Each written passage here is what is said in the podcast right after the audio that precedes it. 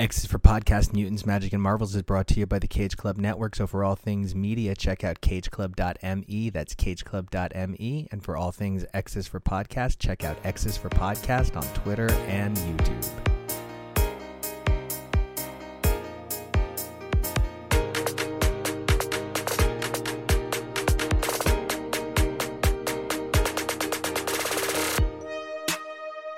Hey, everybody, welcome back to X's for Podcast, the show where we take a look at comics, mutants, magic, and marvels week after week through their many monthly titles. I'm Nico, and you guys can check me out on Twitter and Instagram at Nico Action. That's N I C O A C T I O N. Today, our triple header hits all three M's, kicking things off with New Mutants 21, then turning to space for The Last Annihilation, Wiccan and Hulkling number one one shot, before using our trade waiting segment to take a look at Thor and Loki Double Trouble 1 through 4. New Mutants 21 continues to examine the darkness of youth culture on Krakoa, and now the brood are involved, and my precious baby Broo is in danger, and my heart breaks, and I'm so nervous for him. But hey, hopefully it turns out a little bit better than things are going for most of the young mutants in the pages of New Mutants. Now, I want to make a big shout out to Dion, who stopped by and guested in this segment. It was such a great time having him, and he's welcome back anytime. We hope you guys enjoy this segment just as much as we enjoyed making it. And if you guys like what you hear, you'll probably like what you see, so don't forget to check us out over on YouTube, Twitter, and Patreon at X's for Podcast, where we have original content every day. Hey everyone, welcome to our next segment of X's for Podcast, where we cover weekly mutants, Marvel, and magic. I'm Nathan. You can find me online at Twitter and Instagram at Dazzler08. That's Dazzler08 at Twitter and Instagram. And I'm Jonah, and you can follow me over on Twitter and Instagram at Peak Jonah. That's P E A K. And we hope you survive this experience, just like the community service mutants did in space from that brood attack.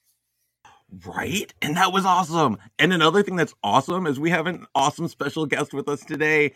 Dion, introduce yourself to everybody. Hi, I'm Dion, and you can find me on Twitter and Instagram at Dion underscore says, at D I O N underscore S A Y S. And I hope to survive this experience. You will. You will, you will, we promise. I I need to convince Nico to let me have a soundboard because I would insert the applause. Insert applause. Uh yeah, totally. Oh my god, right? That would be like perfection. We need that so much. Uh, so, Dion, this is your first time with us. So, you have joined us on some of our Twitter spaces. So, thank you for doing that. And it's been a joy just over the past few weeks getting to know you a little bit on Twitter. Like, tell me a little bit about yourself. Who's your favorite character? Or characters, because Our characters. I think it's like so everyone has like their, the generational teams that they kind of grew up with and they connected with. For me, it was New Mutants. And so my first book that I bought using my own like money was uh, Mutant 79, where they were stuck in the uh, caves underneath Asgard. It had the Boom Boom on the cover. And from the, from the get-go, I'm like, oh, who is this woman? And I loved her immediately. And from that one issue, I hated Raining immediately. And so it kind of dictated everything about my X Men fandom and X Men journey from that point forward. And so, yeah, um, Mutants was my bag. And initially, I may have liked Rob Liefeld. I'm not scared It's to admit it.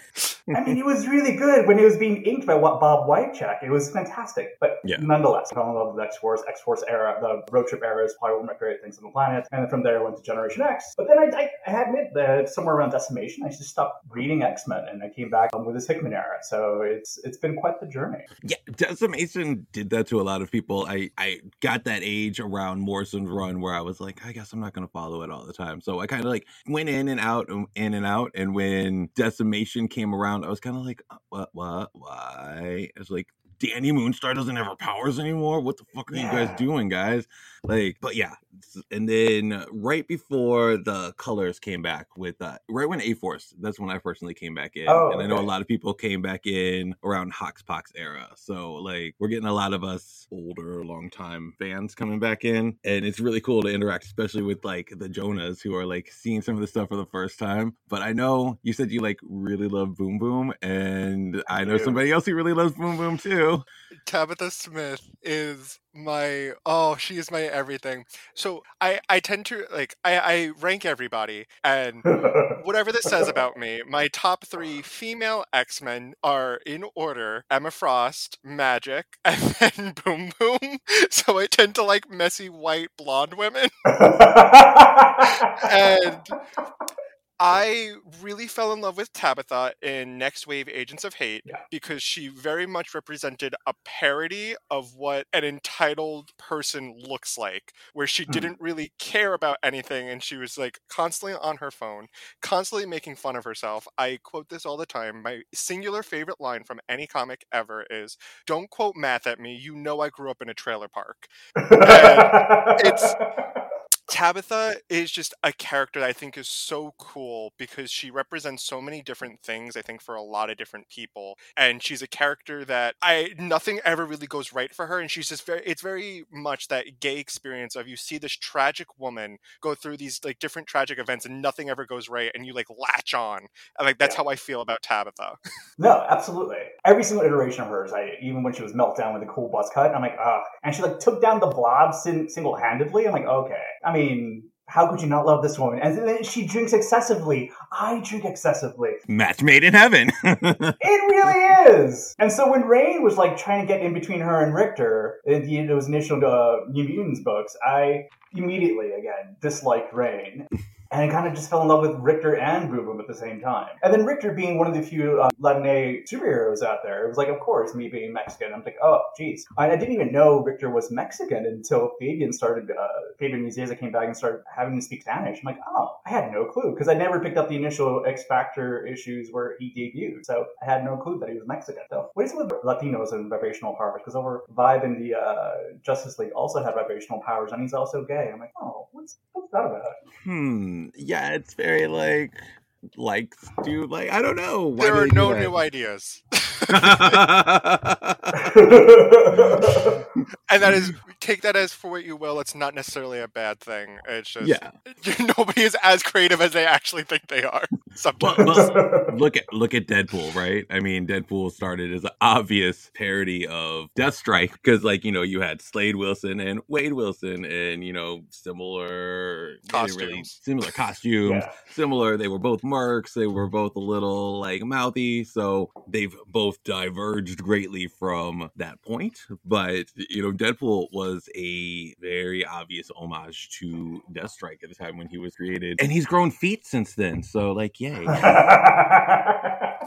All right, so today we are here to talk about the amazing New Mutants 21. New Mutants 21 is brought to us by the wonderful Marvel Corporation and Vita Ayala. They did the amazing writing on this. Rod Reis is the artist. The letterer is VC's Travis Lanham with Joe Caramagna. And then you still got Tom Muller on overall design. Martin Simmonds is the cover artist. So, in covering this issue, so since you're new with us, Dion, you got to tell me how have you been enjoying Vita Ayala's run so far on New Mutants? So here's the thing that the, the overall theme with this particular book is that uh, you have you're basically a cape book where you have folks doing amazing feats of strength, and even as a kid or as a grown up, you're like, oh, that's amazing. We just saved the folks from this building, or they just saved the universe, and it's a bit aspirational. And with what New Mutants does is that it presents human interaction the way we should be interacting with another an aspirational moment as well. That's completely achievable. It presents these folks who are like know how to care for each other and create safe spaces for one another in a way that perhaps I don't know how to do quite yet. And so I think Vita's heroes, in it all, teach us how to be better people. And I, I hate to sound so corny and so like mushy, but there's a softness to how they approach each single character, and it's something that I think is really commendable. And I freaking I freaking love books. It's just so warm and caring and so thoughtful and how it faces all these characters. And it's difficult. It's, it's not an easy thing to do considering you have teenagers and children, and teenagers and children are not easy characters to write or even deal with on a daily basis. But otherwise, I think it's a, I think it's a fantastic book, and I think they've been doing fantastic job on this. And Jonah, overall, how have you been enjoying the Vita Ayala New Mutants run? So when we, we got into the dawn of X of all these different titles that were coming out, New Mutants represented this book about these about the original New New Mutants plus Mondo and Jono, and they were like, well, we're kind of not really the New Mutants anymore. We're not really teens anymore. We're kind of adults in this situation. They're thrusted upon this new world and this new identity of being on Krakoa and what that means in this whole new environment. And you also have Sam, uh, who's off in space, married to uh, Smasher, having a baby and a lot of there was a lot of this shift of identity for them of what how do we react how do what, how do we see this world and then when vita took over the title i think we still had those exact same themes. We're getting them in characters that I think really kind of deserve their voices being heard. I think specific, specifically Martha, who is, you know, changed to be No Girl. My first X Men run ever was by Grant Morrison. So I originally knew Martha and No Girl as two separate characters, but them being the same character is completely fine. You have Cosmar, you have Annalee, you have Gabby, and you have Rainboy, and you have these characters who can represent this idea of I'm not being heard. I, I don't feel comfortable in my skin. I don't understand what's going on. This is way too new for me. And these themselves are kind of our new mutants, even though Annalee and Martha and Gabby have been around. I assume Rainboy's been around a little bit, but they've been around much longer than some of these other characters like Cosmar, who's introduced in new mutants. So these overall themes of identity over not being listened to, these questions of this new environment you're in, I think have continued to be carried over. And I really enjoy the way that Vita is telling these stories and is telling these characters because these are characters that I think deserve to have their voices heard and not be made as a joke. Martha was literally tortured to only be a brain, and nobody's thinking like, "Hey, we should give her her body back." It's just one of those things that I really enjoy the questions and themes that Vita is pointing out to be like, hey, some of these characters deserve justice. Poor Martha, she's so sad and lonely because she ain't got nobody. But she like... ain't got no Ernst. Oh, oh, poor Ernst. And that's like I think it's kind of really. Ernst. Oh Sorry. yeah, it's a great question to Vita asked there regarding Martha in particular because she's Martha's been around for what 25 years, 20, 20 years, and 20 years once, about yeah. Yeah, not once did I think, oh, they should probably give her body back. Not once until the question was asked a few issues back. And I'm like, oh, yeah, that's fucked up. Why haven't we given her body back whatsoever? Especially now, and during this Krakoan age, which is completely doable. Your anger is justified. And it was just really great to see. And it was, I love those questions that are being asked that I didn't think about before. Uh, one of the things that I do love about this book and this run overall is its strong emphasis on the found family, especially between the OG New Mutants. Um, Rahne has sort of been separated this from her attachment with the Shadow King right now, but we've seen a reconciliation of sorts in this issue. Do you think that Rahne is going to be let off the hook too easy for this? Do you think that the others realized that Rahne was just in a vulnerable state and she was easy to be manipulated, and that's how the whole process started? Where are we at with that whole reconciliation between especially Shan and Dani and Yana and Ray? Something I'm thinking about is especially in this in Marvel Mutantdom and there are so many people with a variation of psychic powers. Like there are so many telepaths, telekinesis people, people who can read your mind or who can uh, control your mind, who can enter your mind. There, there are a lot of different variations of psychics and especially in Marvel and there's so many of them. It's one of those things where if your body is used as the weapon and you are the conduit in which somebody is carrying out a crime and you have no control over your body, is it fair to punish the person who had no control? Granted, is it possible that Rahne is lying and that she was just lashing out? It is possible, but you would need a psychic to be able to tell you that. If it can be psychically proven that Rahne had no actual control over her actions, there's no reason for Rahne to be punished. However, even if there was like a little bit of Rahne leaning into it, and I think Rahne is going through this really tough period where she doesn't know what to do about her son. And there's just a lot of this grief and anger and sadness, especially when the people that she trusted the most, Dani and Sean, aren't there for her in the way that she wants them to be there for her, even though she's not communicating that. Beside the point. um, it's one of those things where I I think there should be definitely I think Rahne needs help and I think instead of punishing her I think they should look into what can we do to help Rahne. There's not I I don't know the answer because I'm not I'm not really familiar with Tier. I'm not really familiar with the stories about her son, so I'm not f- uh, fully convinced, but I say like if she technically wants another werewolf baby, she could just go have fun with Werewolf by Night. like that could be the option. Personally, I loved how they used this to not necessarily absolve Rahne of everything, but how they used it to give us a deeper look into what Rahne is going through and Rahne's psyche.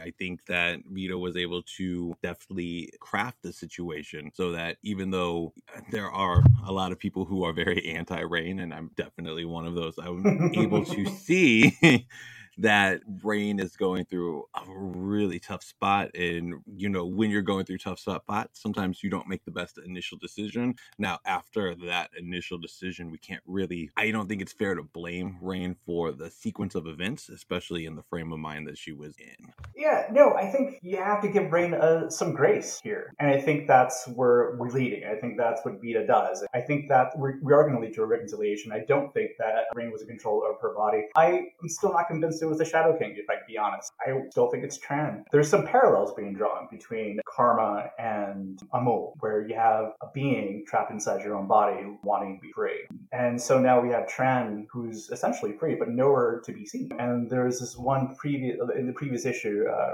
when Sean decides to have a conversation with Rahne, Rahne fights back. It's like, you should be taking care of your brother and make sure he doesn't get into any kind of trouble. And so, but I'm a firm believer of second chances, especially in the Chris era. And so I just hope for the best for Amahl Farouk. And so that's why I'm hoping it, it isn't the Shadow King. And I hope it's, it's, I really do hope it's someone else. But nonetheless, um, back to Rahne. I, I hope, I hope she gets some grace. I hope she finally gets a, a redeeming storyline. And I hope someone takes care of her because she has been um, giving shitty storylines for the past 30 years or so. And despite the fact that she's not my favorite, I do want her to be happy on this island because everyone else seems to be as well. Oh, that's a really good point you made. So you think that that conversation that Rahne and Tian had where Rahne was like, hey, you need to like what's going on with your brother? Maybe that was a hint that her brother was actually controlling Rahne a little bit Wow, I kind of I dig it, and it's with definitely within his power set to do that, and even more so to suppress her memories a lot more of the event because the Shadow King usually likes to relish in letting people remember exactly what they did. So that's wow, that might actually be a really good theory. I like that.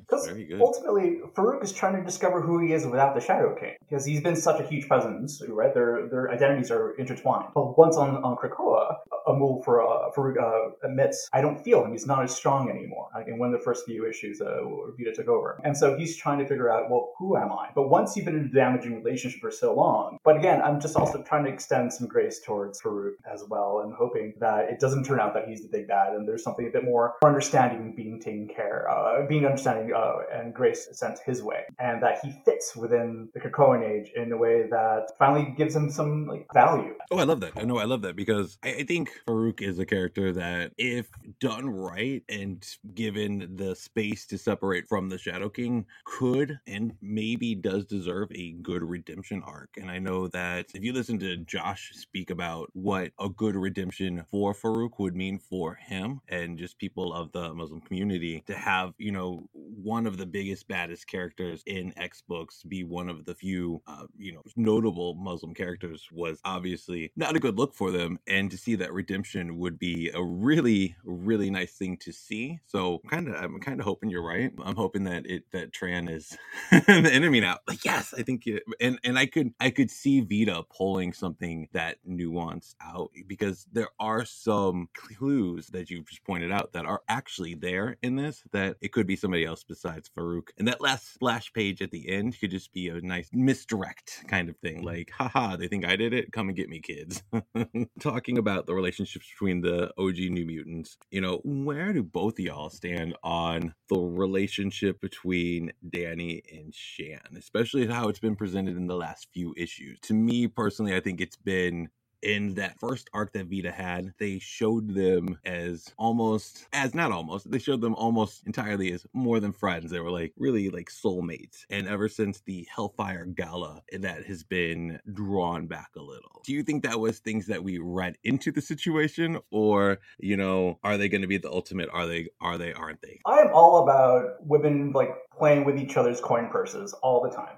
Definitely agree. And so I don't think we're reading too much into it. I think it's pretty textual, especially during the Hellfire Gala when we're trying to disrobe Warpath, and Sean just turns to Dani and, well, if I have any trouble with this dress, I hope you help me with this as well. I'm like, okay, it's totally there. They have this really, they have this relationship that is so deep, right, and so connected. I'm hoping it happens, I hope that's the reveal, and I hope it's just been a gradual process, and I'm okay if it continues for a couple more issues because I'm really just loving the interplay between the two women, especially now that Tran is no longer part of the equation. I think Sean is a bit more free to explore everything about her. But yeah, no, I I support the, Dani Sean union, and I hope it happens on, on page soon. I hope so too. so I am someone that I never saw it so much as romantic, and that's my be that's just my interpretation of it. But I do want to make I do would love to use this very specific amount of time to talk about the difference between queer coding and queer baiting. Queer coding is something that when media whenever whatever art the artist or creator is trying to do is they might not have permission to show a character as potentially queer. They might not be able to explicitly state it, but they want to still be able to show it for that reasons of representation. You look at Mystique and Destiny, where they were shown in very domestic settings and they very much looked like they were a married couple, but they weren't allowed to be a married couple for a while. I look at recently, also written by Vita, Gwen Stacy's solo issue from the Heroes Reborn series that just came out, where Gwen Stacy and Misty Knight were shown kind of dating and it wasn't explicitly stated, and it's very possible that they just were really close. But you know, sometimes there is something to be said about showing two characters acting in a relationship way. I I don't have a preference either way, but I am always supportive of showing platonic relationships as closer because there are people that are that close with their friends. There are people whose boundaries aren't as strict, and there's nothing wrong with having stricter boundaries. It's more about showing that representation that it is okay to be close with your friends. It is okay to hold your friends' hands or cuddle them. It is okay to help your friends get dressed or talk about dating and all these different things and show that level of closeness and intimacy without it explicitly being romantic. I don't think there's anything wrong with leading into it, especially because that's what we're always taught to believe of levels of intimacy show romantic interest. But that's always different for different people's experiences. Some people might read it into as romantic, some people might not. Some people are okay with different levels of intimacy, and everything is valid. So I am of the mindset if they do end up together and it is this little bit more of a slow burn of waiting for permission, waiting for the right time to be able to say it, I'm all for it. But I'm also all for it for them being really close in terms of friendship and relying on each other. Because that's something I love. I love seeing two women be able to rely on each other. I love seeing two men be able to rely on each other. I love, I love seeing men and women relying on each other, as well as all other genders. But it's something to be shown about you can show platonicness and not always have it have to end up as romance. Mm. Okay, I love that. I love that because I think that some of us are a little too rigid in that, like, no, they t- they're holding hands or they're they're kind of like cuddling up against each other. They really crossed that line. They're lovers now. When there's when it doesn't have to be that close of that much of a line. It obviously care deeply for each other, so it doesn't it doesn't have to be something that is even romantic. It could be like a really strong platonic love, and I love I love the idea now of them being just like a really supportive friend network. And one thing I would want to make sure is like I would never want to or try to accuse Vita of queer baiting because I think Oh, queer baiting is definitely not something a queer content creator would do to the queer masses. I think the queer coding definitely they might have thrown in and it might have even been unintentional on their part because that's just the way they see things and they see relationships and they see people. But yeah, I would never I would never want to go out there and say I think that Vita they're queer baiting us with this because I don't think that would be fair for uh, you know us to try to say that, that a queer content creator is queer baiting people. Yes, and uh, queer baiting very specifically is when a creator understands what they're doing and continuously makes it a will they, won't they, and stringing people along to believe that this relationship is possible. That's definitely not, I, my opinion, definitely not what I'm seeing here. But, you know, I think there's a lot of conflation on what we see queer coding as and now what we see as queer baiting. So we have this field trip, and I love that Warpath is the leader of all these field trips, it seems like now. So we have this field trip to the blue area of the moon and the Summers house, where Warpath is taking our newest of the new mutant kids, you know, just check things out. And they run into some errand brood. Now, this sort of break of this sect of the brood from Broo's command is a little disturbing. It's a little frightening. It's a little scary. Where are we at with this whole brood little side storyline? Do we think it's going to be something that's going to come up more in the future too? I love these little side storylines because it kind of takes a, gives us a break from like the heavy emotionality of what's going on with Rahne and Gabby, and so we have something that's fantastical and fun, but also dangerous. And it's like you know comic book, and I say that in air quotes. Once Broo finally shows up and kind of diffuses the situation, and Warpath literally sees red once a Monica, I believe, is hurt, and then it all changes for everyone. And he's angry, and especially angry at Broo for not for letting this transpire. And he kind of sees through Broo's, I think, little lies, no, in a little bit. Like he's trying to cover for himself as to why he's lost control over this particular sect. Because the Brood, Brood, uh, Brood General for me is one of the it's scary as hell. But we have them here picking up a plot thread from X Men eight or nine. So happy to see them, and happy to see them as be a legitimate threat to these kids and to Warpath himself. And so it was a great little break for me from the rest of the, the Krakoan storyline. I am someone that I love if when one thread is put down by another writer, I love it being picked up. It's something that I really did appreciate about Children of the Atom, also written by Vita, where Vita used horticulture. The Golden Girls, the Bitter Old Lady Brigade. It's something where oh, it's part of me. I'm part of that team. Same. I am bitter um, and an old lady. Ain't that just the way? I like when other writers are being able to draw upon the other things because it helps connect the world and especially within the X titles there are so many. I really like when you can there someone's like, "Okay, someone brought this up. Let's see if I I can pick this up somewhere and bring it somewhere." Because one of my slight problems with a couple of mostly just like the X-Men title before it became what it is right now, it was throwing a lot and whether it stuck or not didn't matter because it just moved on to something else completely by the next issue. So it felt like, well, wait, what, what do you mean? There, there, you have these people running around stealing your your flower DNA. What are you doing? And it's like, oh, okay, maybe it's just being put down for somebody else to eventually use later. So I really like it. I I do not know a lot about Baby Broo, but I do know that this is Nico's everything. And so I know if something bad happens to the characterization of Baby Broo, Nico will be upset. So I am of the mindset, hey, let's see where we can go with the story. And I th- rather it be about Baby Broo having a little too much confidence, not knowing hmm. how much he can handle, as opposed to him having something nefarious going on. I, I do agree that it did seem like there were some lies and he wasn't telling the full truth. I do think that he's more nervous about that as opposed to trying to usurp Krakoa. I really hope. Yeah. No, because he's, he's yeah. like a really cool character. And I also do like the addedness of the Brood because the Brood have been terrorizing the X Men for years upon years. They terrorized the original New Mutants when, oh, the very problematic scenes of Xavier being mind controlled by a brew and putting his new mutants in, very specifically Dani, in a situation where when she was 14 should not have been in that situation. And sometimes you're like, is this is the brew taking over? is this Xavier? Yeah. These are a larger galactic enemy that the X Men have fought for eons. Well, not really eons, but for a while, and they shouldn't really ever go away because they are really they are like really dangerous. Yeah. Uh, that's also yeah. where I got the uh, Acanti, you stay. Love it. Because we love the Acanti. Storm is queen of the Acanti. It it makes sense why Storm is queen regent of space. Right? she can control space winds. End of my soapbox. Jonah's like, wait, hold on. This is now the why the storm should be the no, I love it. I love it. Yeah, the brood are definitely one of like the more terrifying sci-fi, not even just comic villains, just like sci-fi overall villains. Like just the fact that they can implant themselves and take over your body and your persona is just terrifying. Just like the idea of being transformed from inside out from human form into the brood form. It's just there's so many terrifying things.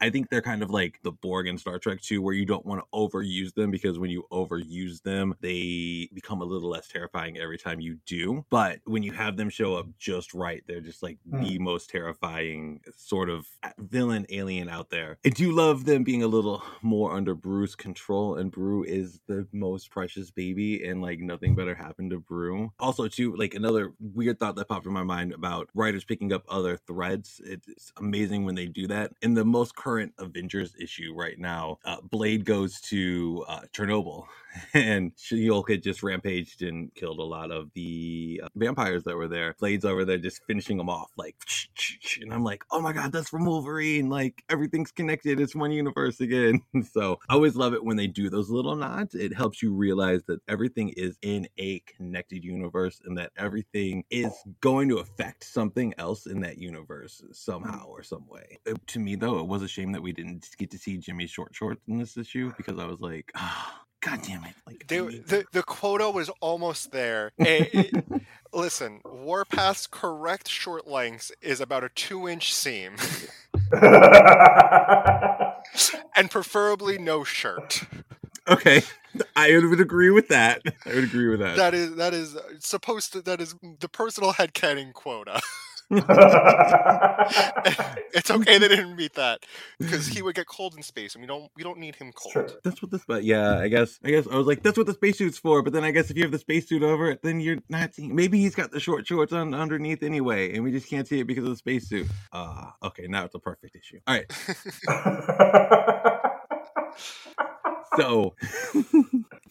this brings us to probably the most important point so far in Vita's New Mutant series, and one of the more important issues going on in Krakoa right now, with the Five's breach of protocol and resurrection of Gabby. So this is was a real important issue for me because everybody's. I, I know I was like, if you do not bring Gabby back, I'm gonna be so pissed off. Like, like Scout, I can't call her Scout. Honey Badger is like the best. Like. You can't like keep her dead. And I'm so glad that No Girl is not in her head anymore, like Weekend at Burning her. What did the both of you guys think about this resurrection? What do you think that the implications are that the five are starting to stand their ground more, especially in resurrections and resurrections of dupes? Like, where are you guys at with all of this? So, well, I'm happy to see like the five have a bit more agency in what they're doing. I found the resolution to be simple, and it, I, I, just didn't think it had a, enough weight. It's like, oh, we didn't even think about it. We'll just address it. We'll write a letter, and we'll go on from there. Resurrect Scout, Madelyne, Kid Apocalypse, and it, and it's great. But it felt like such an easy resolution, and it felt I felt a little bit emotionally cheated by in a sense. Okay. I agree. It was a simple resolution. I'm kind of glad it didn't drag on, but it was a important cultural thing that they had to address. And, and Oh, you're for right, maybe it was done too quickly and like there should have been a lot more like fanfare to it. So I, I get that. That's fair on that. That's very fair that it was done too quickly. I, I'm trying to find out who originally tweeted this, and I'm so sorry that I'm talking about your idea and I can't credit you. But someone brought up a really good point, especially with this issue. After the events of the Children of the Vault, when Laura, Synch, and Darwin went into the vault, Laura was resurrected without a problem. Laura is a clone, and it brings up the question: Is it fine that they have information and they bring something vital to the table, like Wolverine? And it's like, huh, there really was no banging pots and pans about that. It was just fine. So it's a question that I think definitely needed to be brought up, definitely need to be challenged in universe by the characters of, hey, is this actually fair? These are their own individual people, even if they share the same DNA strands. And at that point, would you call a twin a clone? Like, no. Like, if if one of the, the Northstar twins die, like, Northstar twins, if Aurora or Northstar die, one of them dies, are you going to say, no, you can't resurrect them, even though one of them did die and they were resurrected? That's not what I'm talking about. But, like, it's, it's, a, it's a fine line argument that I, I wish there was a little more fanfare in terms of conversation. It kind of just felt like the five immediately went along with it. I really wish there was at least we got to see more of the perspective from them of their thoughts on it as opposed to ha- it happening off panel. There might not have just been room or time, but I really would have loved like somebody like even if it's like one issue of some book just following the five and like having them the seed be planted of them challenging this idea. it would be really cool to see that. One, so Laura is kind of confusing. So Laura originally was introduced to us as a clone of Wolverine. Unfortunately, through some current retcon, she is now the daughter of Wolverine through the lady who raised Laura. So like Laura is really a confusing mess, and like I just assumed it was because Wolverine calls all of his clone children his children. And he doesn't. Because like Gabby's his daughter, and like Ga- Gab- right. so like yeah, all of them are his children. No, but yeah, Laura is really, really uh, one Okay. of those comic book things that's really hard to keep track of because it's like Squirgle, oh, she's a mutant, and then like randomly, like without any fanfare, they're like, oh, she's not really a mutant, but we're not going to make any big deal of it. So, like, if you didn't happen to catch that one little part of it, like there was no real big deal made about it. So it's ah, comics is full of that. So it does bring some implications into like Stryfe. So then, you know, or Joseph, why is nobody advocating for those two to be brought back? What does the five do when they realize that there are no precogs in the resurrection queue? So are they going to take their own agency and do that? Because to them, there would be no real reason not to. And for them to reveal, you know, like, hey, Moira McTaggart, then you'd have Kevin heaven going like, "My mommy's alive." What? Like, I love your I love your, your impression. I know it was, awful. He's like, "Oh, me mom, me mom." I'm so sorry about there for my impression. We're sorry to our Scottish community. Yes. I only learned how Scottish people speak from Star Trek, and I know that is not very accurate. So, but it, it brings into so many questions, just them going off script, and I'm glad that they did. And I really, I need to see more of it. I need to see more. It, it is also something to be said. We to not bring in you know another book again, but in Way of X, we saw whether he is under the influence of onslaught or not. Charles is very comfortable choosing when somebody does get resurrected with the death of Fabian Cortez, though it doesn't really need to be resurrected. Uh, No. Charles was like, "Nah, we can put he can be at the bottom of the barrel of who that when they're getting through them." So it it the council is very comfortable choosing who and when they are going to resurrect. So it's something that I do hope it's another thing that the five is like, "Hey, why are we doing it in this order? Why why do we get to choose who gets to be resurrected first or not?"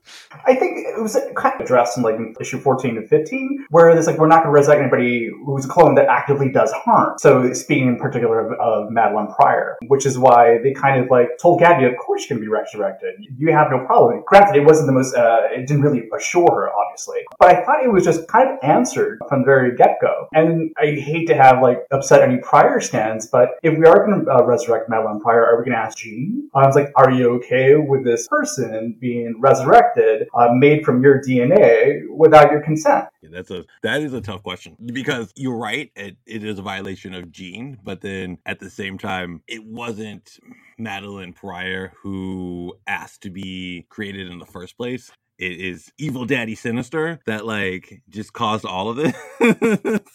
and you know it's it's such a complex issue because the fact that she was created against her will and even if Jean doesn't want her to be resurrected does that negate Madelyne's personhood? Do you think that the five's independence is going to lead to some of the causes or problems in Inferno? Because as we are reminded in the checklist in the back Inferno starts in only a few issues. So we are one two three we're like five six issues away from the start of Inferno.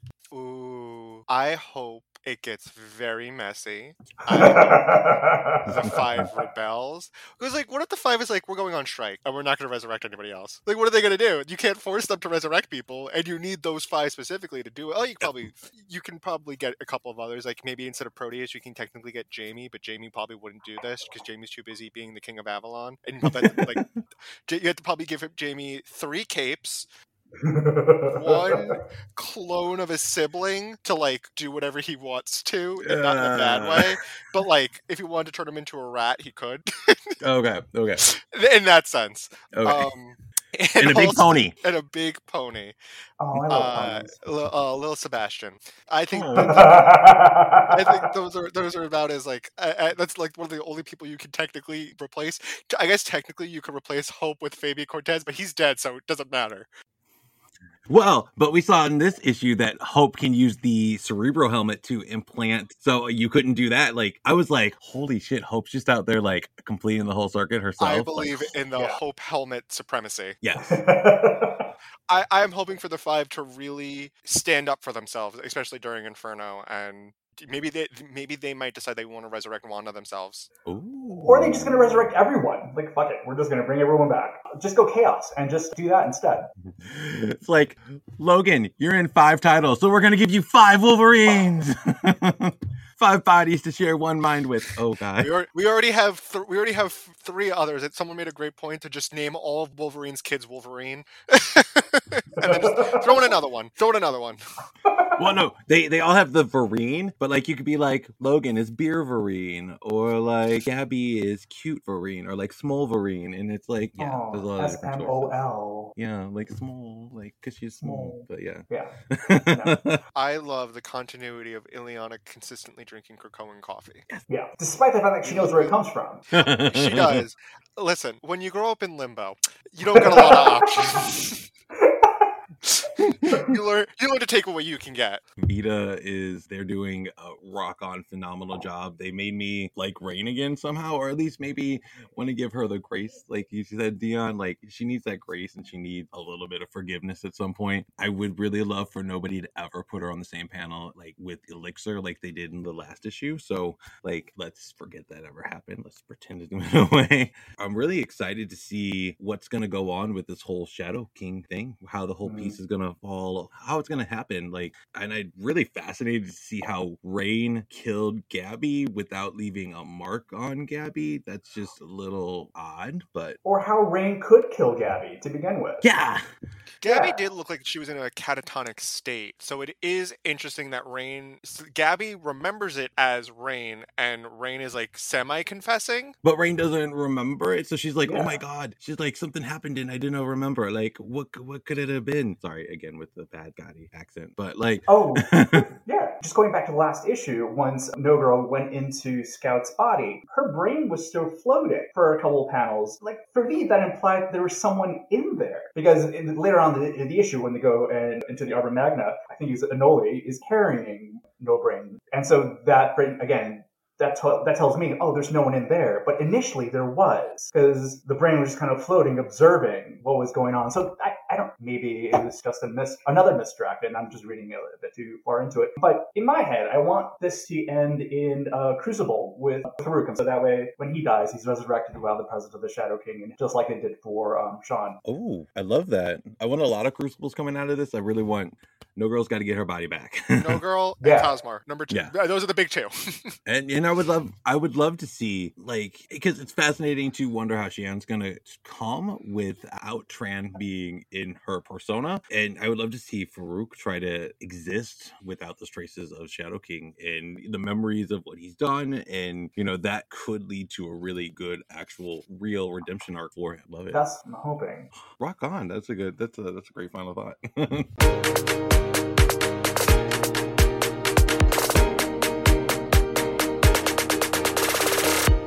Hey everybody, Nico here. Now, Last Annihilation has been kind of like a mini mega crossover because it's like been such a big deal and it's paying off so many storylines and it's cutting through so many big, major, admittedly super queer books. So we're loving it.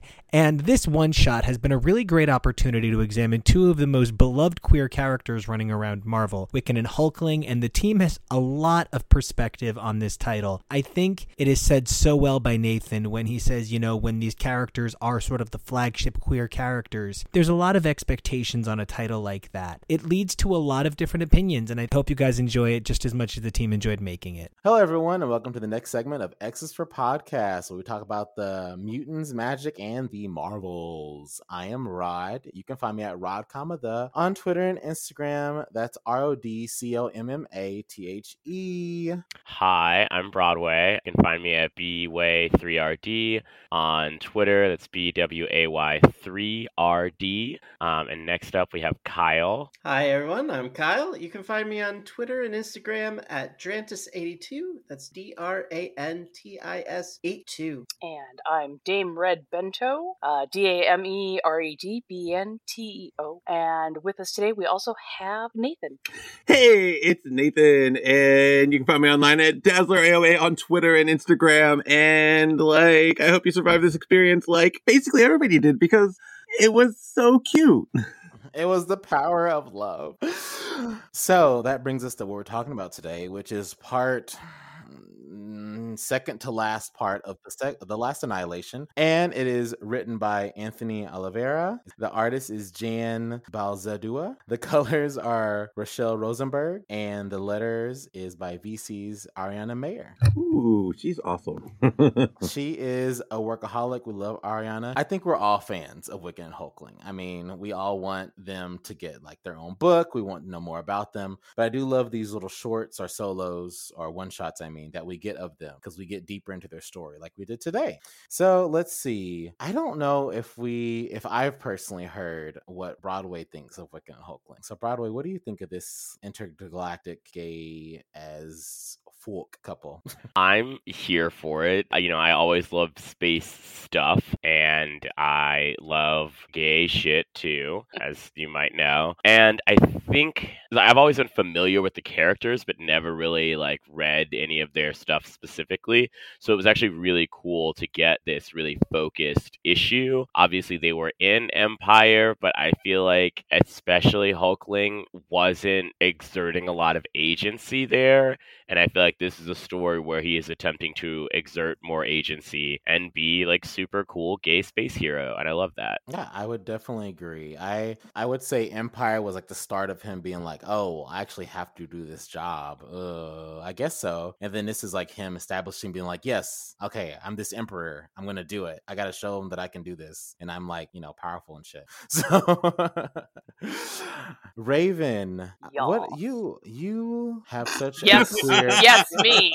Yes. That sound at all ominous. Raven, darling. I was getting there, y'all. I was getting there. What? I y'all are buried just the body in pieces, y'all, huh? y'all just rushing me, and I feel so judged. No, but Raven, we're not supposed to tell anybody about that. Raven, you have such a great eye for detail and for the queer folks of the world. How did you feel about this little deeper dive into Wiccan and Hulkling's past? Well, I will definitely say that uh, Hulkling looks so much better when he's green.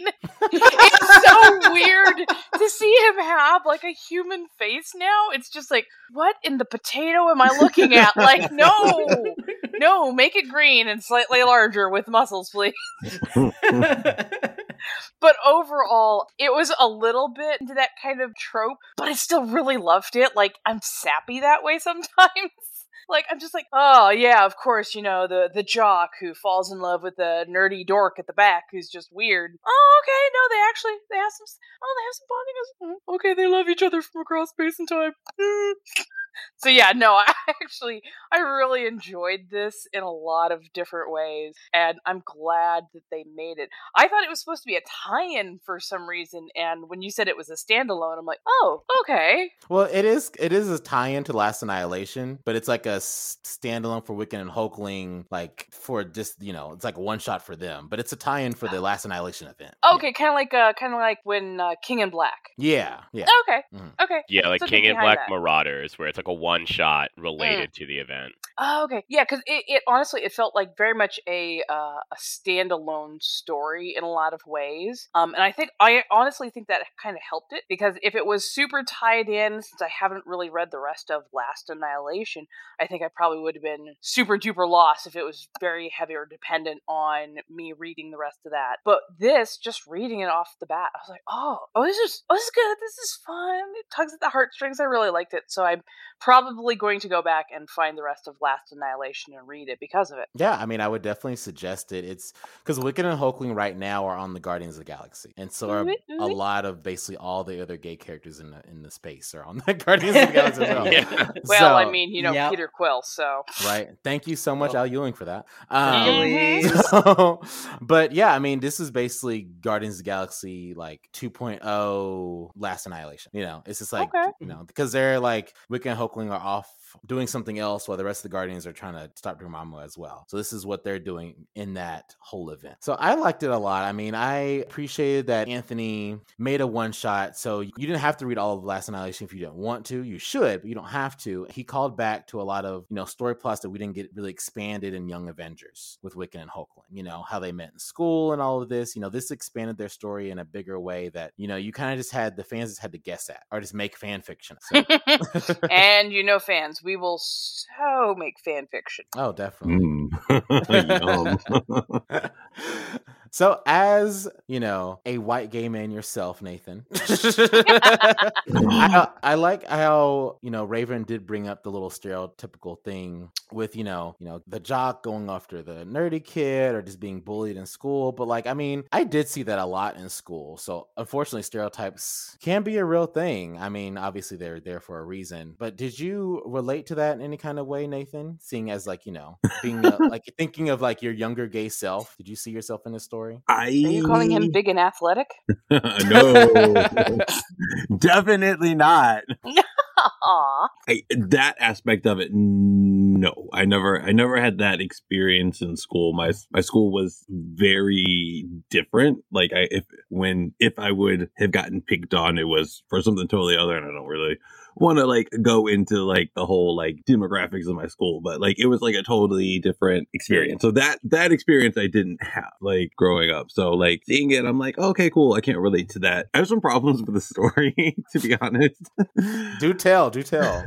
It's it's not badly done. It's just it's and you know and it's something that i have been wanting for a while like a like a pure like queer love story where they don't really have all those obstacles and all of that stuff but it mm-hmm. it read too much like a, a young adult novel to me, like like mm. a whole YA adventure. And like you know, instead of like one magical girl, they're both magical girls. And then like, like he's gonna become the demiurge, and he's gonna become the emperor. So like, is it bad? No, it was a little too like saccharine sweet, and I I'm afraid that like if I read too much of it, I was gonna like get a really bad sweet tooth again.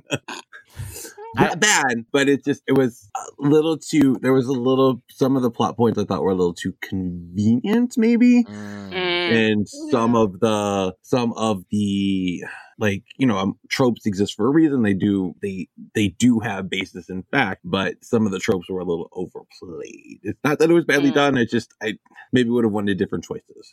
No that's respectable.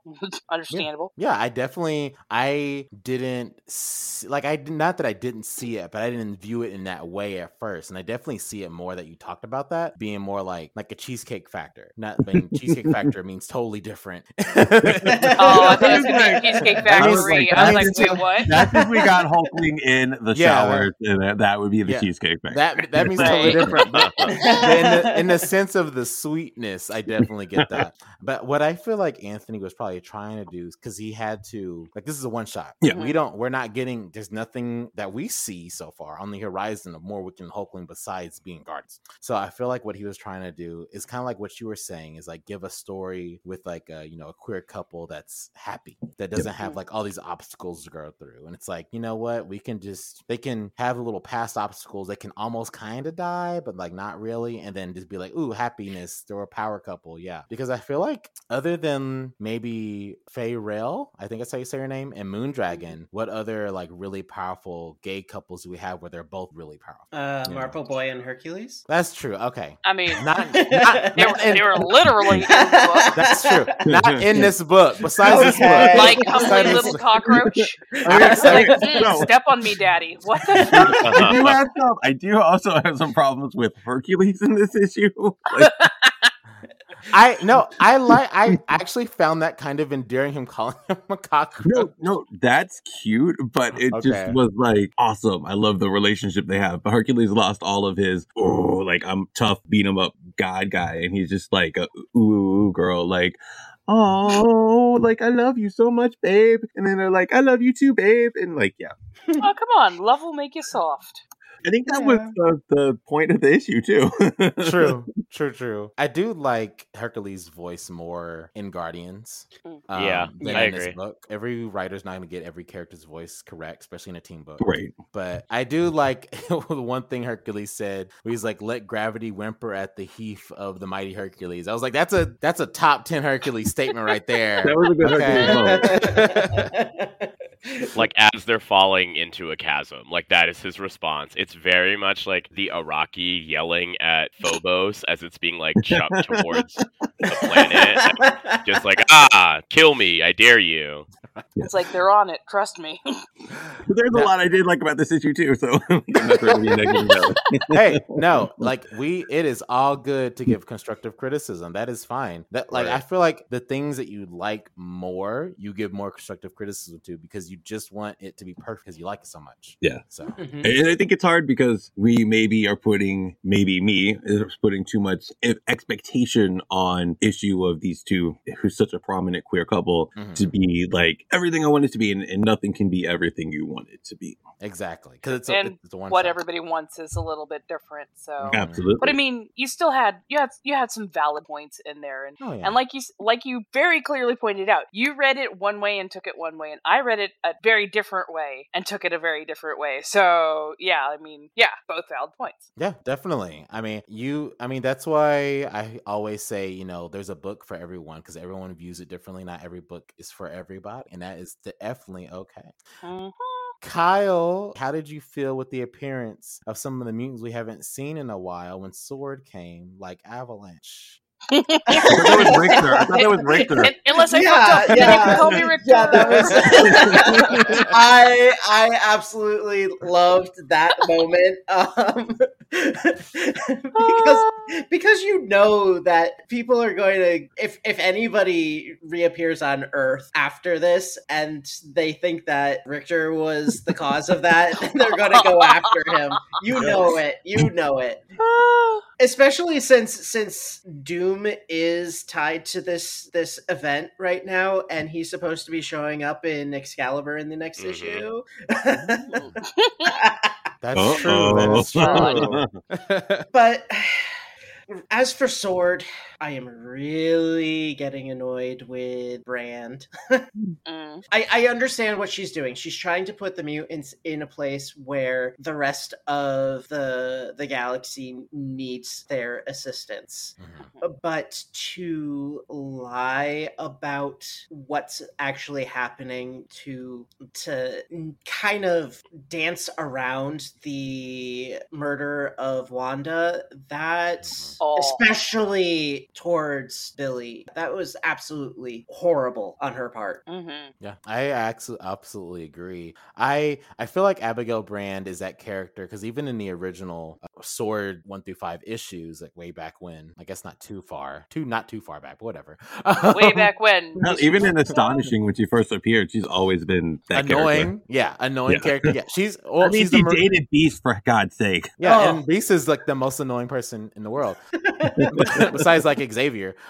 Like that, she's the Maria Hill of space. It's like you're not really supposed to like love her, but you respect her because she's doing it, you know, technically for like quote unquote greater good or for the mission or whatever. But you know, Mm. it's also she's doing it really, you know, shittily and, and really shifty. And there's no like you. She shouldn't have to lie to Wiccan to that extent, or she could take a moment to like sit, like take him to the side and talk to him for a second. But they are facing a war against all of space, so I'm like, I kind of get it, but then I also don't agree with it. It's a it's a double edged sword. I don't know. And I, I think you're supposed to feel that way. I think like you're supposed to sit, and I think that's part of what Ewing is drafting here. Is like you're supposed to sit with the tension of like I get why she's doing that, but I also feel like if you can't, like I feel like how do I say this? I feel like she's like trying to puppeteer everything, but that only works if you're actually fully in control and no one else's decisions or feelings. Like if people are actual puppets and like inanimate and don't have feelings, and like I feel like it's going to blow up in her face at some point, and how she navigates that and how it affects other people, especially people like Storm and mutants. That's like what I'm most worried about. Like it's fine if she does this and it's like, uh,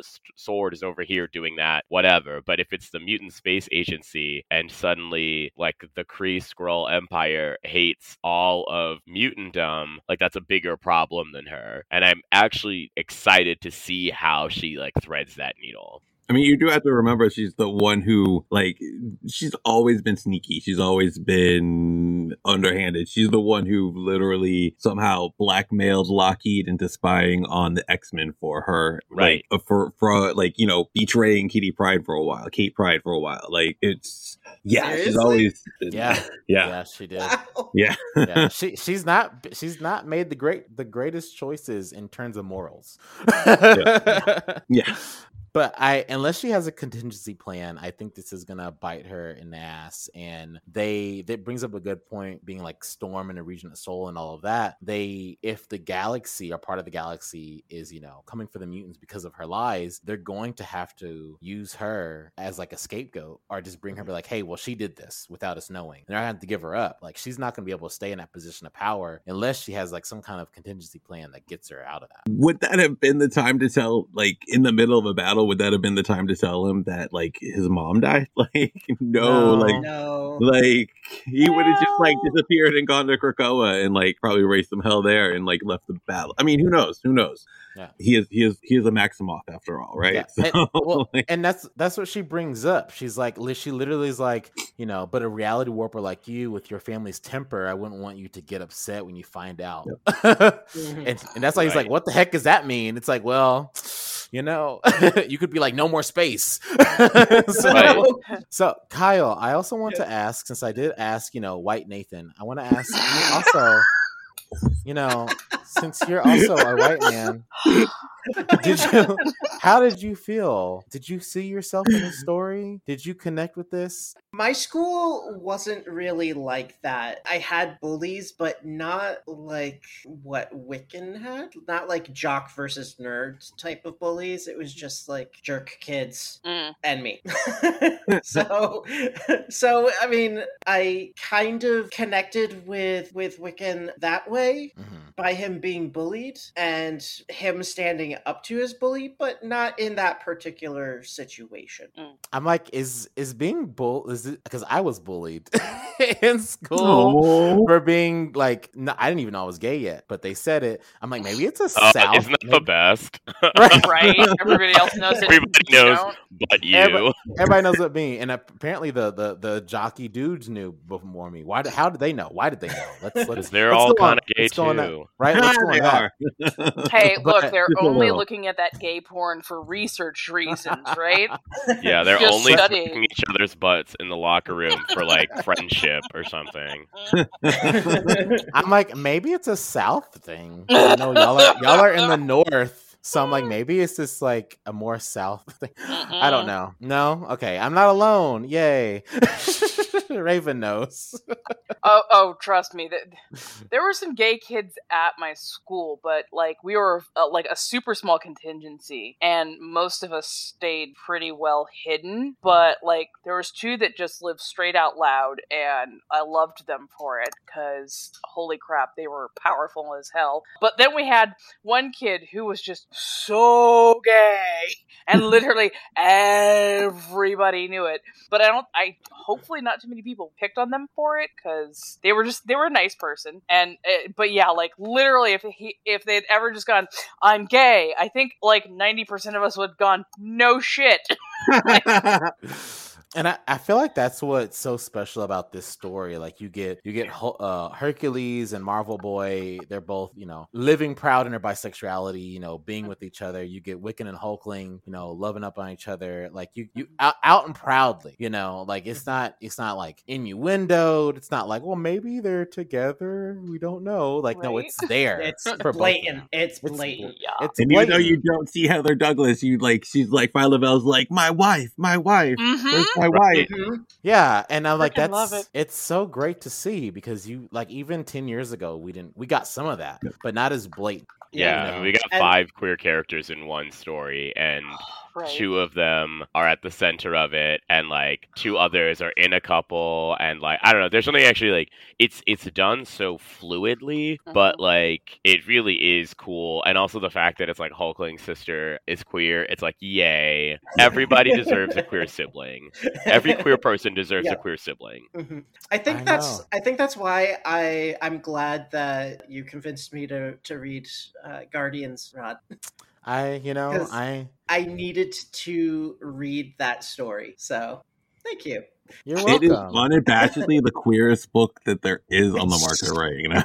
It yeah. is, it is At least wonderful. for Marvel. And it's visually stunning. I mean, I'm Mhm. I was never like a I like the movies, but I was never a Guardians like person, and I have fallen absolutely in love with this series. And I think that it it is so like quirky, like it's it's queer in like a capital Q, right? Q way. oh yeah, I can't spell, but it's like queer, Queer, with it- capital K. What? yeah, yeah, KW. Here, queer. what is here?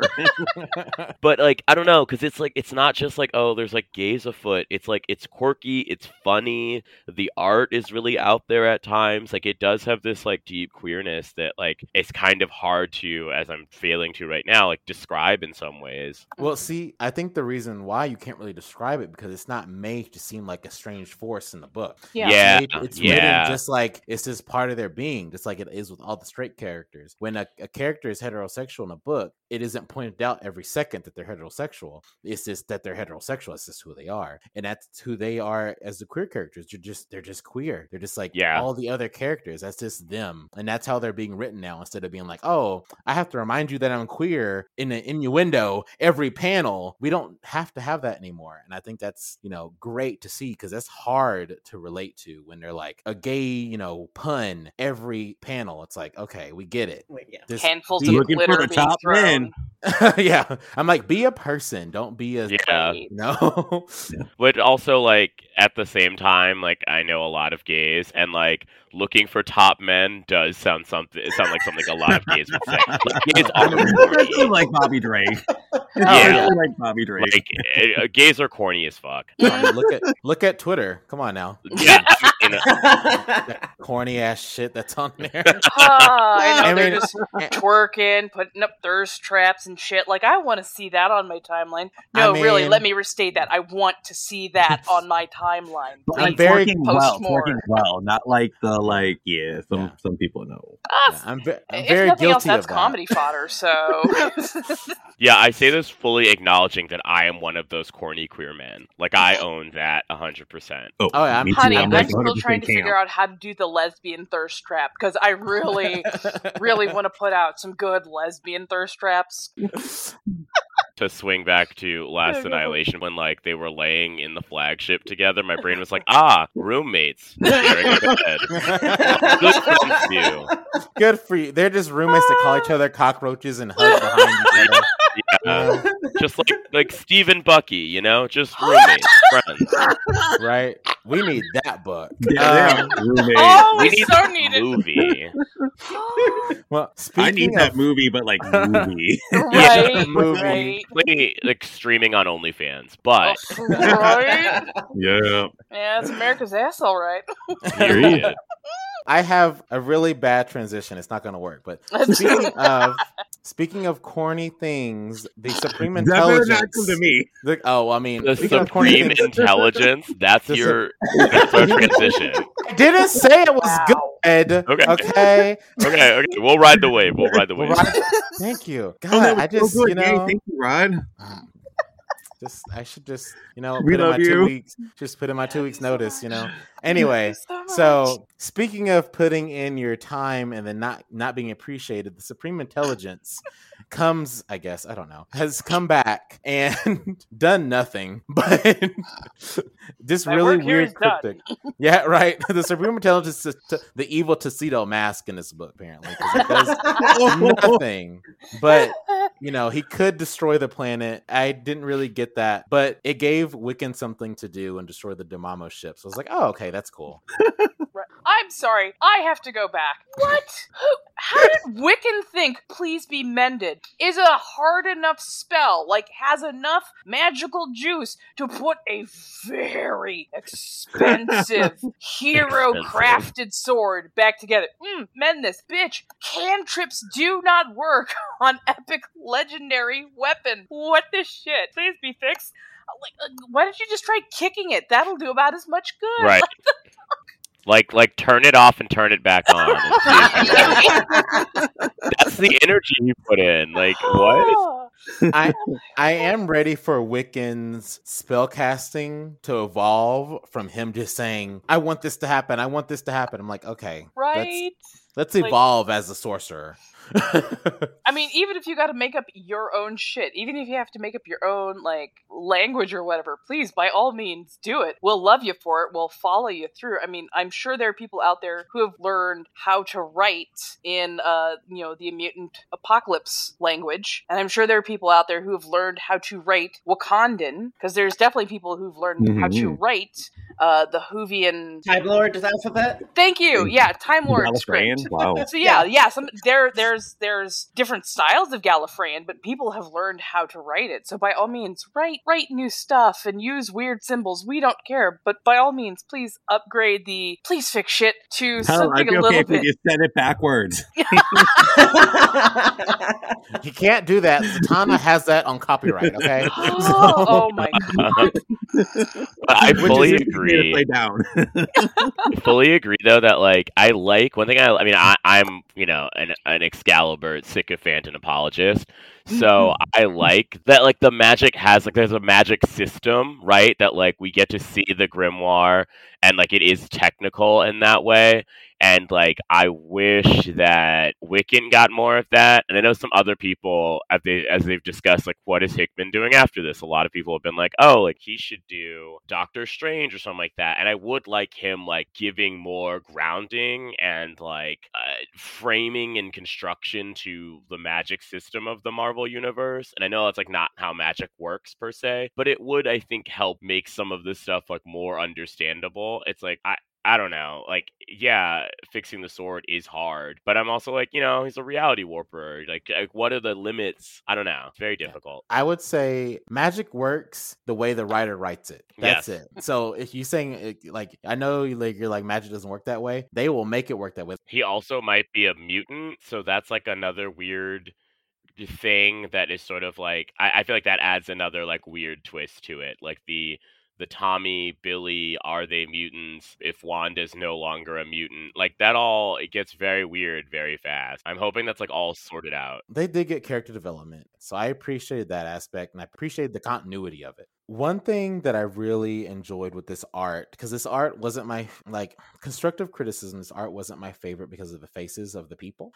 And, you know, some people loved it. You know, it's, it's- everything's not for everybody, but this was not for me, the art of the faces. But I did love the way Dormammu was drawn. Mhm. Like, I really loved Yes. Dormammu. And I loved See- his voice in this as well. I, I would have to say like I I like this art better than the Vecchiano art. Like Vecchiano's a talented artist, eh, very stylized though, and Mhm. like you're either gonna love that style or the style's not gonna resonate with me. And I'm one of those ones where the Vecchiano style does not resonate with me. Like I said, he's a great artist, got a big massive following for a reason. This is a lot more classic superhero art for me. Mhm. I, I, I do agree the faces and especially the hair is not my favorite part that's come through. Bring Yeah. those five heads down to a four. Yeah.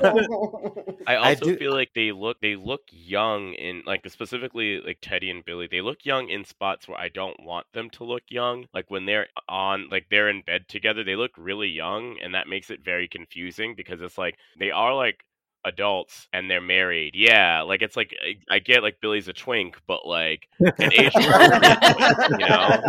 like a twink that can go to a bar and and like, Yeah. like he gets carded but he's still allowed in. Yeah. Right. Like twinks, twinks age too. Okay.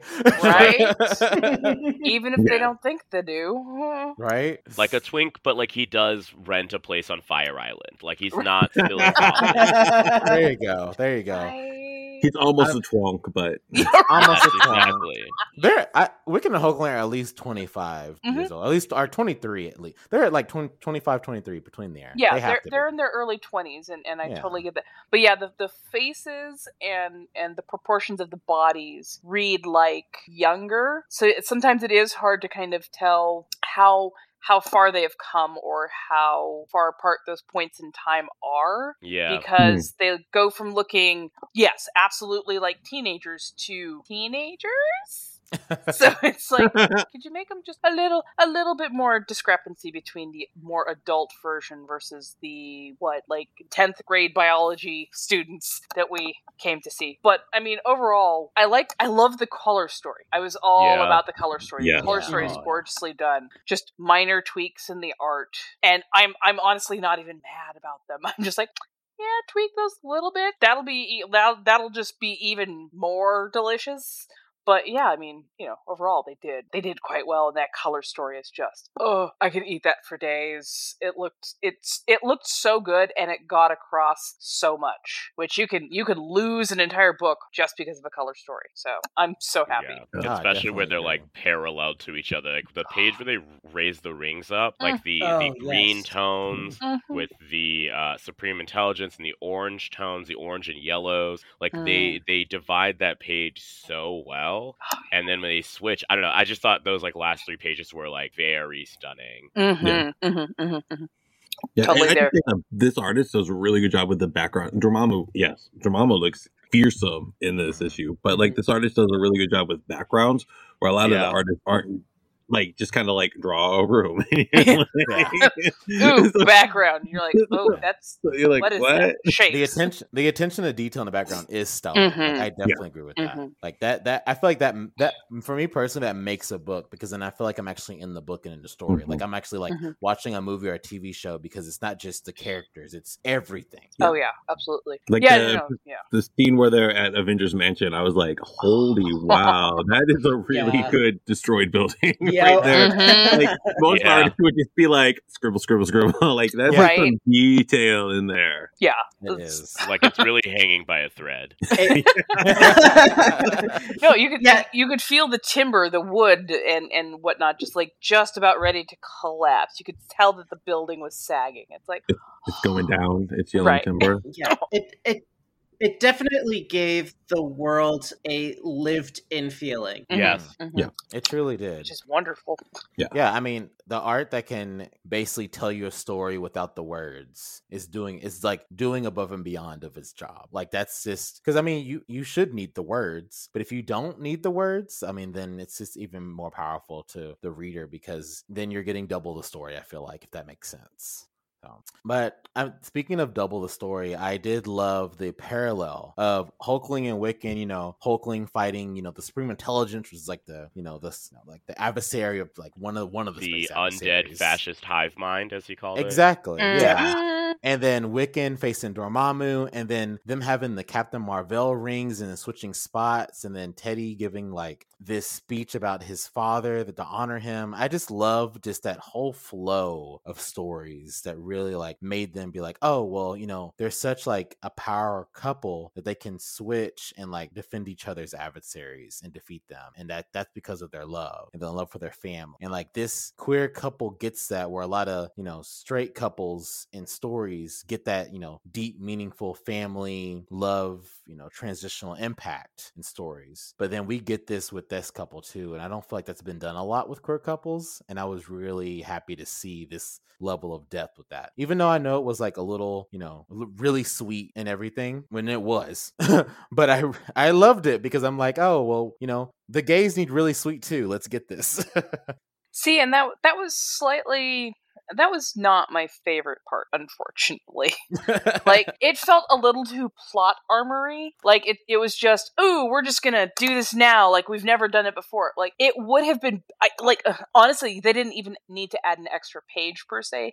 They just needed a panel where you see, you know, the ring that Hulkling is wearing start to glow and warm up, and maybe say something like, "I finally found you. Ready to switch." Like just some cute little quip yeah, or something, so you yeah. know what direction it's going. Mhm. and then they you know and then go ahead and do that. If that if that that one panel just like one little small clip was in there and literally just concentrate on the two rings that they wear that would have easily opened up that that plot line for you to do what you needed to do and not have as many questions but for him to pull it out of nowhere felt a little plot armory. And i'm just like eh, oh, uh-oh. i have feels yeah, I feel that. I will say I do appreciate that this was a story where it was like their like love helped save them, but not Mhm. because it was like, oh, like my love made me magically stronger, or like you know, like the the anime fairy tale where it's like friendship helped me overpower you, even though I should have been dead. Where it's like it's actually like practical. It's like Like a no, fight like my ring, my wedding ring allows me to switch places, so somebody who's more capable can handle this situation. And I actually really liked. That it was like that their love was not what gave them like super strength or like allowed them to turn into like eternal Sailor Moon. It's like no, they're just switching places. Okay, but who would wear the Serena dress? Wiccan or Hulkling? Hulkling. Ah. Only buff boys are allowed to wear skirts. That is the rule these days. If you have giant pecs, you will be wearing short, skimpy skirts, or else. Those are the rules. I don't make them, but I do enforce them. anyway. Oh my god, that's just gonna be fun. All I can all I can think now is these big, thick ass green thighs, the short ass Yes. Mm. skirt, the low V cut with the pecs just bulging out the top. I'm just saying. just saying. for Hulkling and Freya. Did love going back a little bit, their little connection. I wonder if that was a little innuendo though, saying, you know, that her in, an, in her other reality, she had to kill her brother because he became mad, power. And I'm like, oh. Interesting. I didn't even think But- about No. that. But then she, I do like it at the end where she's like, you know, you probably won't become mad because you have all these people that love. And I thought that was really sweet. And I hope they expand. I hope Al Ewing, when it's in Guardians, they expand on their relationship because I never even thought about, you know, wanting to have that relationship ex- like explored. Like it didn't even cross my mind, but now Yeah. I want it. Well, I mean, and if he does go mad with power, he knows that there's somebody there who will put him down like a rabid dog. I don't want Hulkling to die though. We can change No. him. He can be fixed. Please don't kill him. Phyla is so Yeller, fascinating because she came in with she, we don't know as much about her from her reality, right? So Mhm. like Yeah. Phyla and Moondragon came from their reality. Of course, our Phyla is dead, and our Moondragon is mourning her and having to see a copy of herself be with her wife still, and she's yeah, it's got to be tough too. So Like- Well, Yeah. that's kind of been kind of sort of fixed, but not really. Oh yeah, that has been yeah, fixed. they, Um, they. Well, I mean, Phyla's not very happy about it. No. Moondragon didn't want to kill this Earth, this this 616 Moondragon because she was like, You're broken, but it's not right to kill you, which is true. You shouldn't kill someone just because they're broken. So she's like, Let me fuse with you to help you fix you because we're both the same person technically. So now they're one and the same. Yeah, and and, mm, One Phyla- of us. and So- Phyla is mad because they didn't consult her. yeah, and no, no, yeah, they didn't consult Frael at all. Phyla, I think it's Phyla-Vel. Phyla. Phyla It is Yeah. Phyla-Vel. I can't speak it, but it is Phyla-Vel. You are absolutely correct.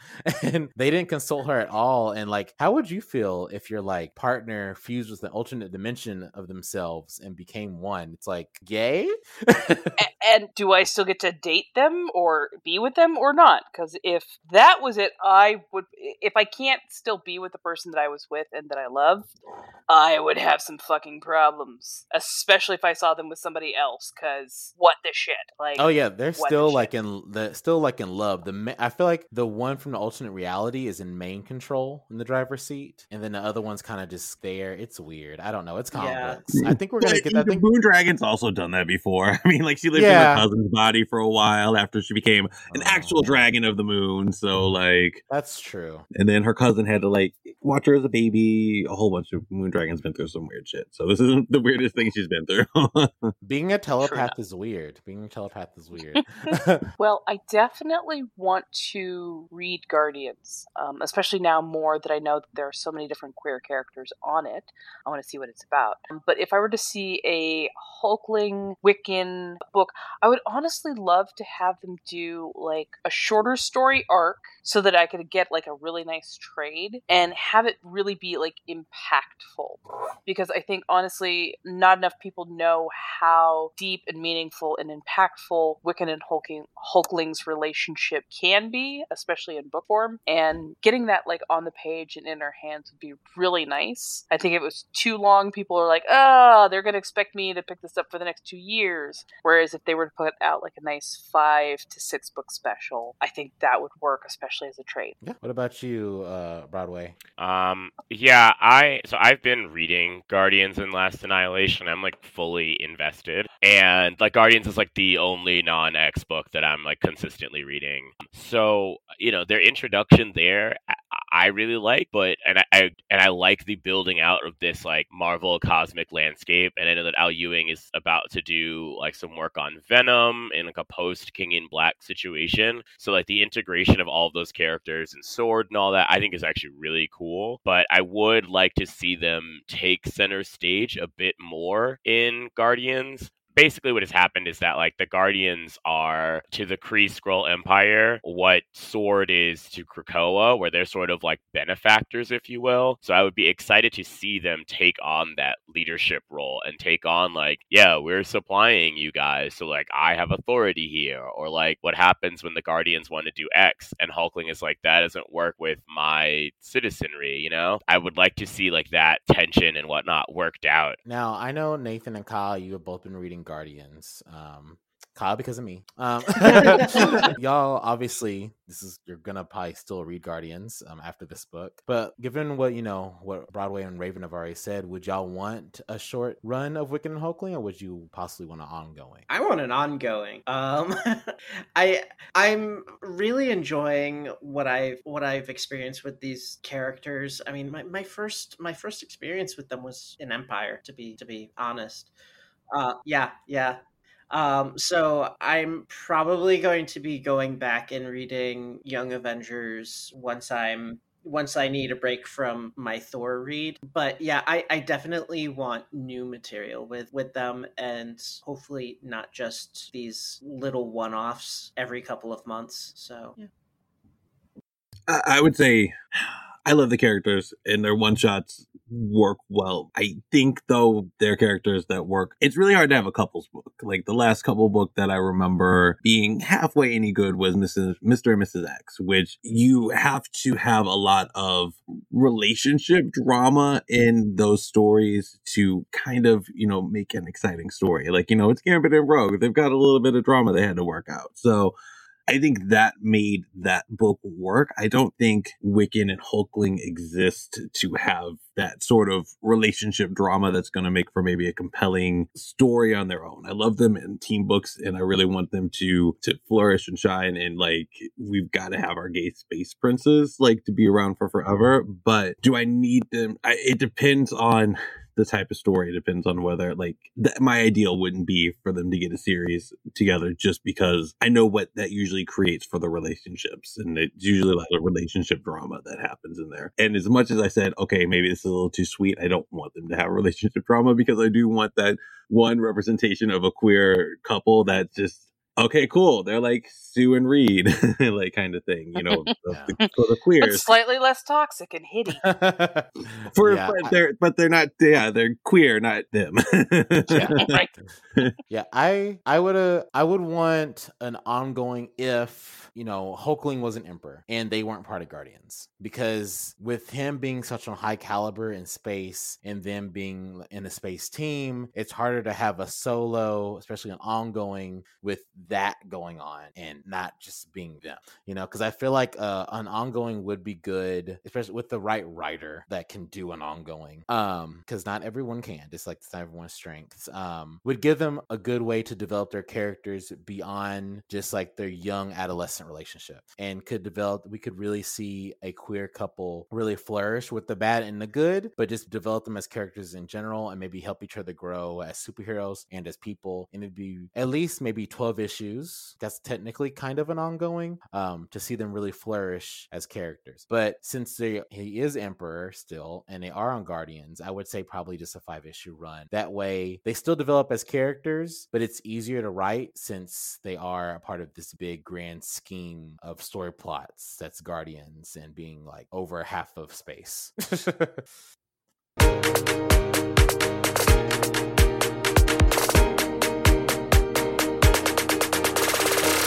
Hey everybody, Nico here one last time. And so Kyle, my best friend in the whole wide world, he and I started this show way back when with Jonah and Kevo. Back when the team was just kind of like my guys. We were always going to segue over and start doing Thor at some point, but Krakoa happened. And so we sort of wound up making this giant super project with so many incredible voices. It made it a little bit more difficult for Kyle and I to start talking about Thor. So with the advent of our trade waiting segment, it gave us an opportunity to discuss a title that was something near and dear to our friendship. Thor and Loki Double Trouble is a fun little kind of side manga ish story that features art by the incredible Gurihiru, an art team that I'm always talking about how much I love, as well as letters by the incomparable Ariana Maher. Now, we loved reading this book, and we hope you guys enjoy it as well. As always, guys, we love making this show for you two to three times a week, every single week. So, guys, please feel free to check us out over on YouTube and Twitter at X's for Podcast. As always, I'm Nico, Nico Action N I C O A C T I O N on Twitter and Instagram. And until next time, guys, enjoy this last segment. Keep those mutant lights lit, those Krakoan gateways open, and guys, we'll see you.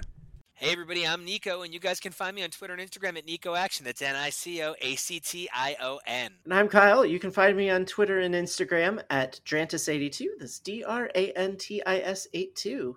And this is Thor Bros, where we examine the adventure. Wait, of wait, Thor- wait, wait, wait, wait. Thor Bros? Well, because you know, like we're here to talk about Thor and like bros and like Thor Bros. That was our old idea. This is trade waiting. Oh, oh, okay. So I guess that makes this trade waiting part of the X's for Podcast family of programming, where we take a look at comic books, mutants, magic, and marvels week after week. In trade waiting, we take a look at a recent trade or miniseries event that we didn't cover at the time, but looking back, we feel we probably should have. Now, you might have caught that we're talking a little bit about Thor and Loki, and I have a feeling that you know Kyle and I have a few opinions on Thor, right? As two of the many resident Thor lovers here on the show. And we're here today to talk about Thor and Loki Double Trouble. Now, I have to be honest, I'm kind of a pretender. I read it a bit late, right? I read it for this segment, right? I'm I'm the worst, right? That's part of the point of this segment. Yeah, I mean that's what it is, right? Yeah. That's like why we do this. There's Yeah. got to be a reason to go back and look at a story and that's what I really love about doing this. Now, when I mentioned this story to you, Kyle, you were like, Mhm. "Oh, I love that." Now, had you collected this at the time? I had I had seen it pop up on the upcoming books when it first started publishing and I was like, "Oh, that looks super cute and I love Thor and I need to read this." So, I I totally dived in. After the first issue, I was like, "Oh my god, I love this so much." Now, okay, so I pride myself on being like, you know, this big Thor fan and I'm all about all the Jane stuff, blah, blah, blah, right? And I somehow didn't even know this book happened, which is hmm. bizarre on a couple of levels.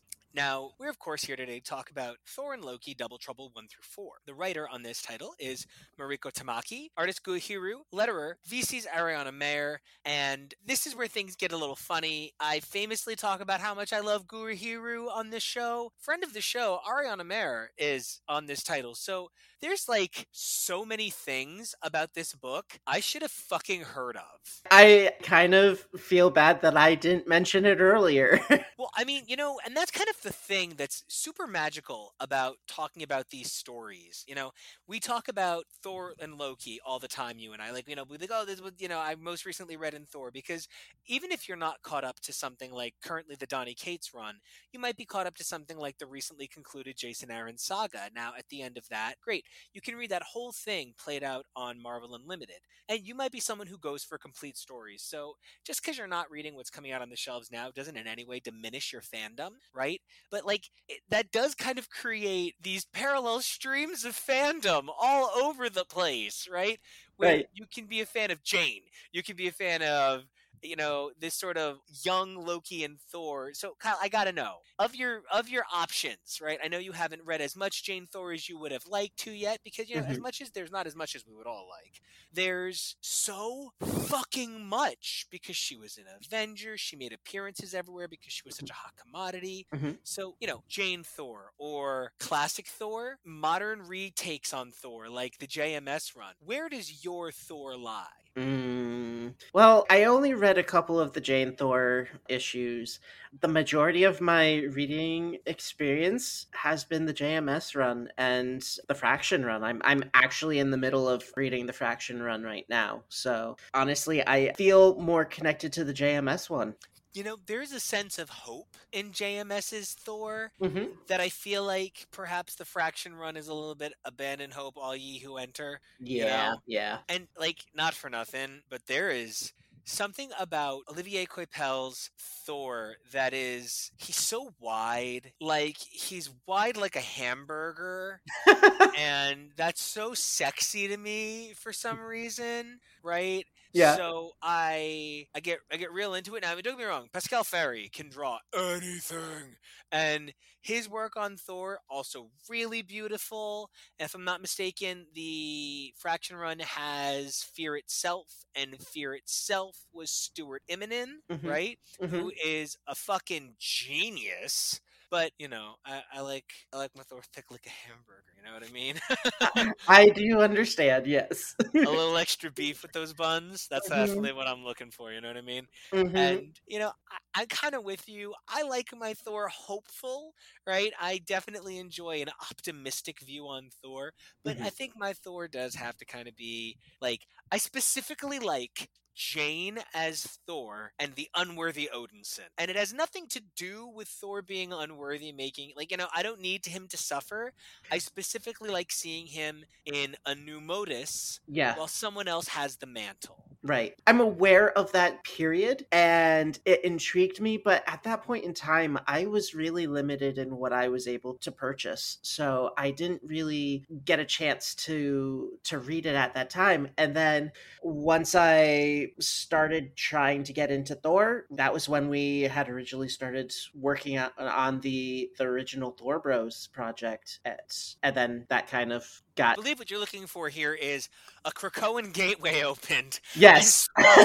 All of our other plans. exactly.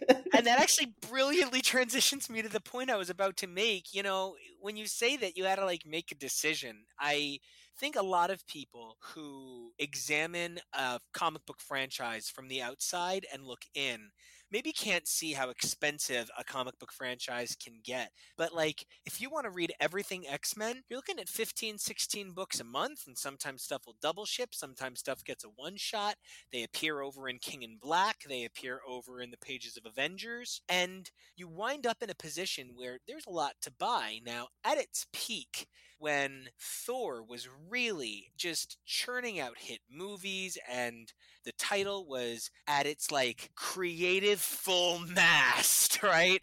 It mm-hmm. was Jason Aaron writing the hell out of some Thor with a Loki book coming out and frequently some sort of miniseries and Angela coming out. And then Original Sin was a huge event. And, you know, people were like, oh, wow, Thor played such a big part in Fear itself. Not Thor plays a bigger part in Original Sin somehow. And then yet Really? again, Wow. oh, yeah. And then, you know, there's the Thor's element of Secret Wars. And Mhm. that's also huge for Thor. And then there's War of the Realms, which is huge for Thor. So, you know, people say to me, how expensive can reading a comic line get? You know, it can get really expensive really fast. And I say it every time Letters Pages programmed us to believe that we are solely responsible financially for the support of an entire industry. And, you know, that kind of knife play is super non con. It's dub con at the very least. So I don't ever blame anyone for being like, I didn't pick that fucking thing up. Because, like, put that Right. thing back where you found it or so help me. You know, that's, I don't blame anybody for getting Mike Wazowski about it. But, like, I saw Thor and Loki Double Trouble, and, like, part of me was just like, no, I want no part of this Hiddleston nonsense. And, like, you know, I. Oh I- come on. now, I don't know if anybody else here saw Loki, which was a super exciting six episodes, but like, trust me, I've seen Tom Hiddleston shirtless and I want every bit of that nonsense. but I I found myself being like, you know, because this came out right as I was starting to really try and ramp up what the show was doing over here on X's for Podcast. And I found myself saying, Thor, Loki, Double Trouble. I just don't want to to jump in. But now that I've seen it and I understand that it's sort of like the the high spirited fun, light energy that best encapsulates the JMS run, that thing we love about Thor. You know, I am so glad that when I said to you, I want to do a trade waiting segment with you, Kyle, would you want to do this Thor and Loki book I found? And you were like, I loved that. We have to do it. I was thrilled because, you know, I I did kind of feel like you, there's this there's this episode of Golden Girls, right? And it's the beginning of season five, and Blanche has written a book, and she hasn't slept in days to write the book, of course. And she is, of course, spouting in gibberish, and the book is incoherent nonsense. And she just throws the manuscript in front of the other girls and says, "Open it, read anywhere. The magic will touch you." And like, that's kind of how I feel. that's kind of how I feel about this, though. You can open it anywhere, Kyle. The Yes. will touch you. yes, you can. And like that's what's so good about it. Now, you know, from the first issue, I was maybe a little bit charmed too easily because, you know, this is basically giving me the best parts of like a Skottie Young chibi effect with perhaps like My Little Pony esque fake high school antics in in just the most magical way. And there was something childish but like playful. And you know, we're two adult men best friends, but like Mhm. we, we do get very playful and silly. And I, I feel like in so many ways, even though I would never be this antagonistic of you, there was something very cute and playful about the way Loki kept goading Thor. And, you know, it got such a good reaction. And I feel like from So- the minute you open the book, you get that. so, are are you comparing me to Thor and you to Loki? I think we can agree that between the two of us, I am much more likely to be labeled the bad seed. Oh, yeah, I'll give you that. I love you. And I'm tall and I like it cold. So, like, Hey. it totally fits for me. It does. And, you know, I love the way the book opens on the Mhm. Rainbow Bridge Oh, of Asgard. Absolutely beautiful. into and it looks like the fucking tree of life from Animal Kingdom Mhm. just jutting up into what I can only describe as my art history final from freshman art history. Just in the background, that architecture is everything to me. And then Thor just comes in swinging. And it's such a perfect encapsulation of the energy of Thor. Now, how did you feel about like giving up the trappings of the dramatic hard face of Thor? Because I mean, you're in the middle of the fraction run. Pasqual Ferry can draw anything, but he draws a very serious Thor, oh, very. was- Yeah. right? How much fun was it jumping back into this sh- masterful sheerification of Thor? Oh god, it was so great. When I first opened it, I squealed. I I squealed in joy seeing it.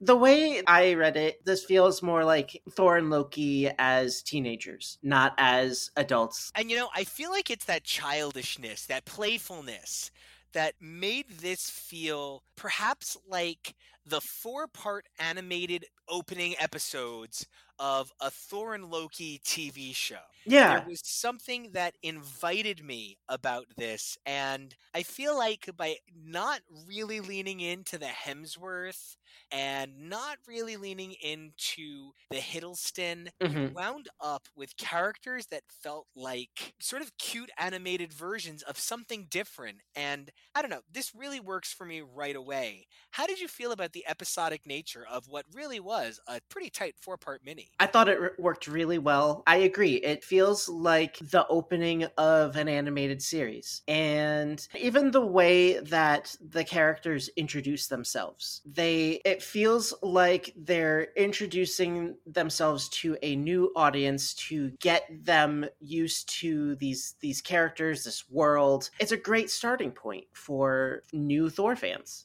And especially because I feel like nobody is a Thor fan in a vacuum at this point. Like, you can't convince me that too many readers are picking this up having never heard of Thor.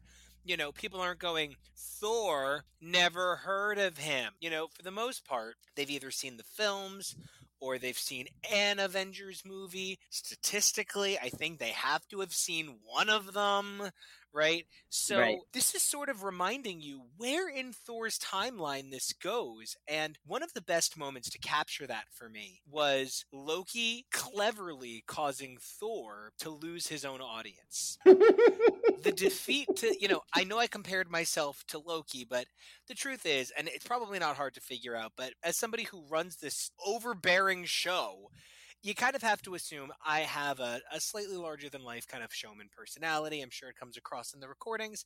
And I definitely relate to a Thor. I, you know, anybody who's ever tried to follow me on Twitter knows that my profile picture is me flexing. And like, Mhm. there is something about the bravado of Thor I very much relate to. It's a folly that I like to look to Thor to see myself be better than. You know, I see Thor do better, I want me to do better.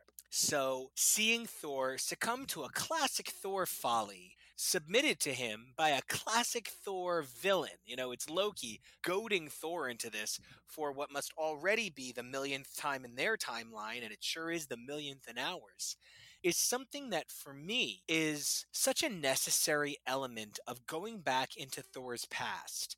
If you're going to tell me a Thor growing up story, I don't need you to tell me the time that Thor found out he was really good at math, although I have to be really honest with you. Now I'm really desperate to write this.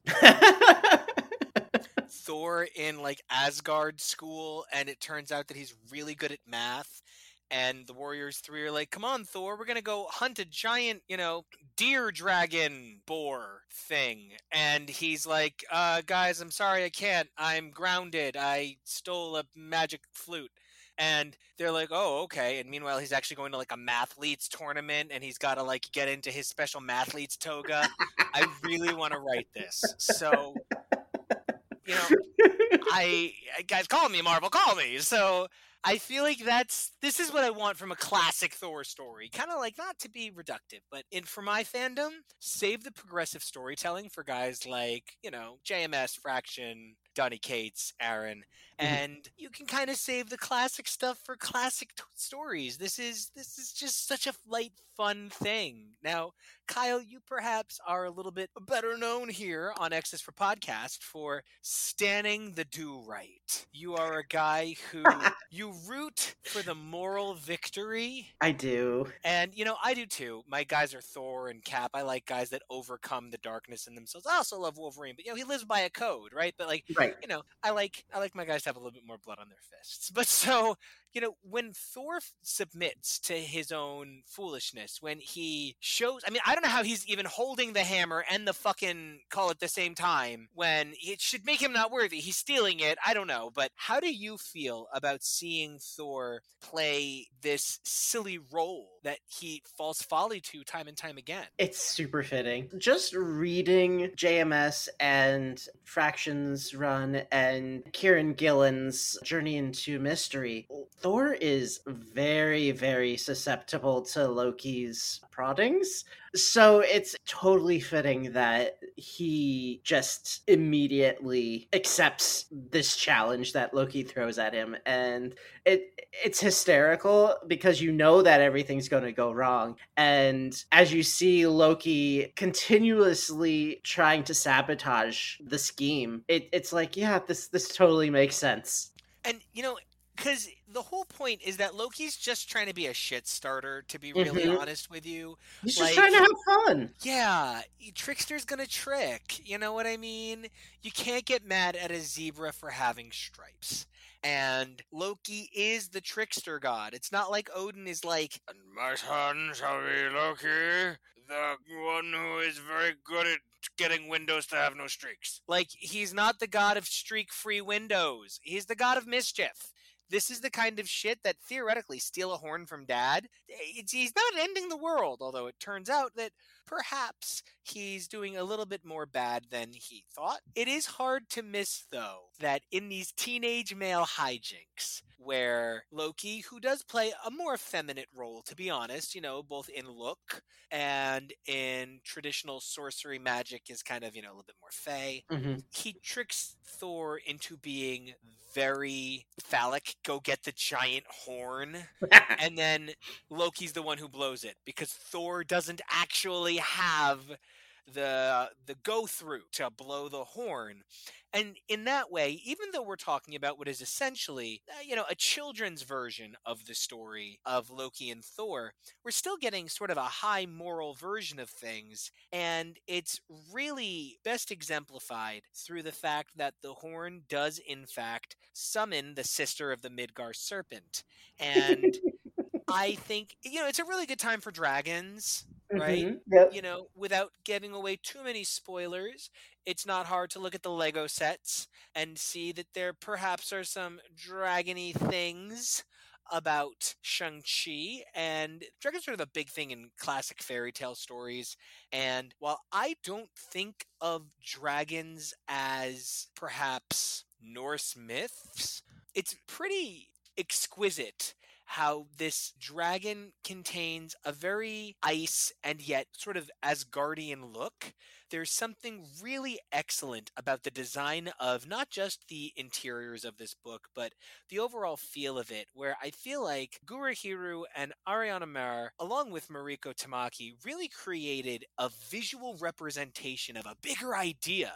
I really am transported to somewhere. Now, my question for you, Kyle, is definitely how do you feel about the sort of different trappings of what this story opens with? I mean, Thor really doesn't have a bad guy in the first one. It's kind of Loki. It's kind of Loki, yeah. And then in the second one, it's kind of a monster. Is it? I mean, it's the serpent kind of. Uh, yeah, yeah, you're right. I mean, yeah. Because, like in the JMS and Fraction runs, you're really seeing Thor come up against ideological villains. He's like, no, you will not eat this planet because, um, lives are here, so don't do it, man. Right? But here, it's literally a little bit more bonk. Like, he really is just hitting people with hammers. How does it feel, sort of stripping Thor back from the complexities of sort of the diplomacy of saving the universe and a little bit more hit a dragon with a hammer? I mean, I would think that Odin's favorite ice cream shop is incredibly important, Go. I would certainly think it is. That stall was his favorite. His absolute favorite. It's refreshing to not have these world ending situations all the time and just to have fun with a a monster that pops up. It's it's something that you don't have to worry about the overarching ethics of trying to resolve the the situation. It's just you beat up the dragon and put things back together. And you know, that's really the kind of the simplicity of what Thor and Loki represent because they really are brothers. You know there really is a sense of but everything will be put right at the end that allows you to have just sort of a punch 'em up. And, you know, I kind of thought that great, you know, I, I settled down to this book where I was already having a good time. I was I was really happy. Now I guess at the end, I guess I'm signing up that they're going to be fighting a dragon forever. And perhaps this is why I'm really glad we covered this one in trade waiting instead of live, because once I got to just about the end of the second issue and came to discover that there was a much different plot than it seemed, it really helped me to understand that this wasn't telling any single story about Thor and Loki as kids, but rather this was kind of meant to be an entry point for new readers, just like you said at the beginning of this, sort of an entry point for new readers into who Loki and Thor are. And, you know, the best part is Marvel made a decision that, you know, it's right at the halfway point. Jane enters the fray while they don't go as far as to take her helmet off or anything and her go, Hi, future girlfriend, Jane, what up? Talk to me when I got cancer. You know, it's a very excellent way to integrate the Thor experience for new readers. How do you feel about the continuously rolling story? I really enjoyed it. I wasn't expecting Jane Thor to show up when I first started reading this. I thought it was just going to be a normal Thor, Odin's son, and Loki story. And then all of a sudden, we're in another dimension and we've got Jane Thor, we have Lady Loki.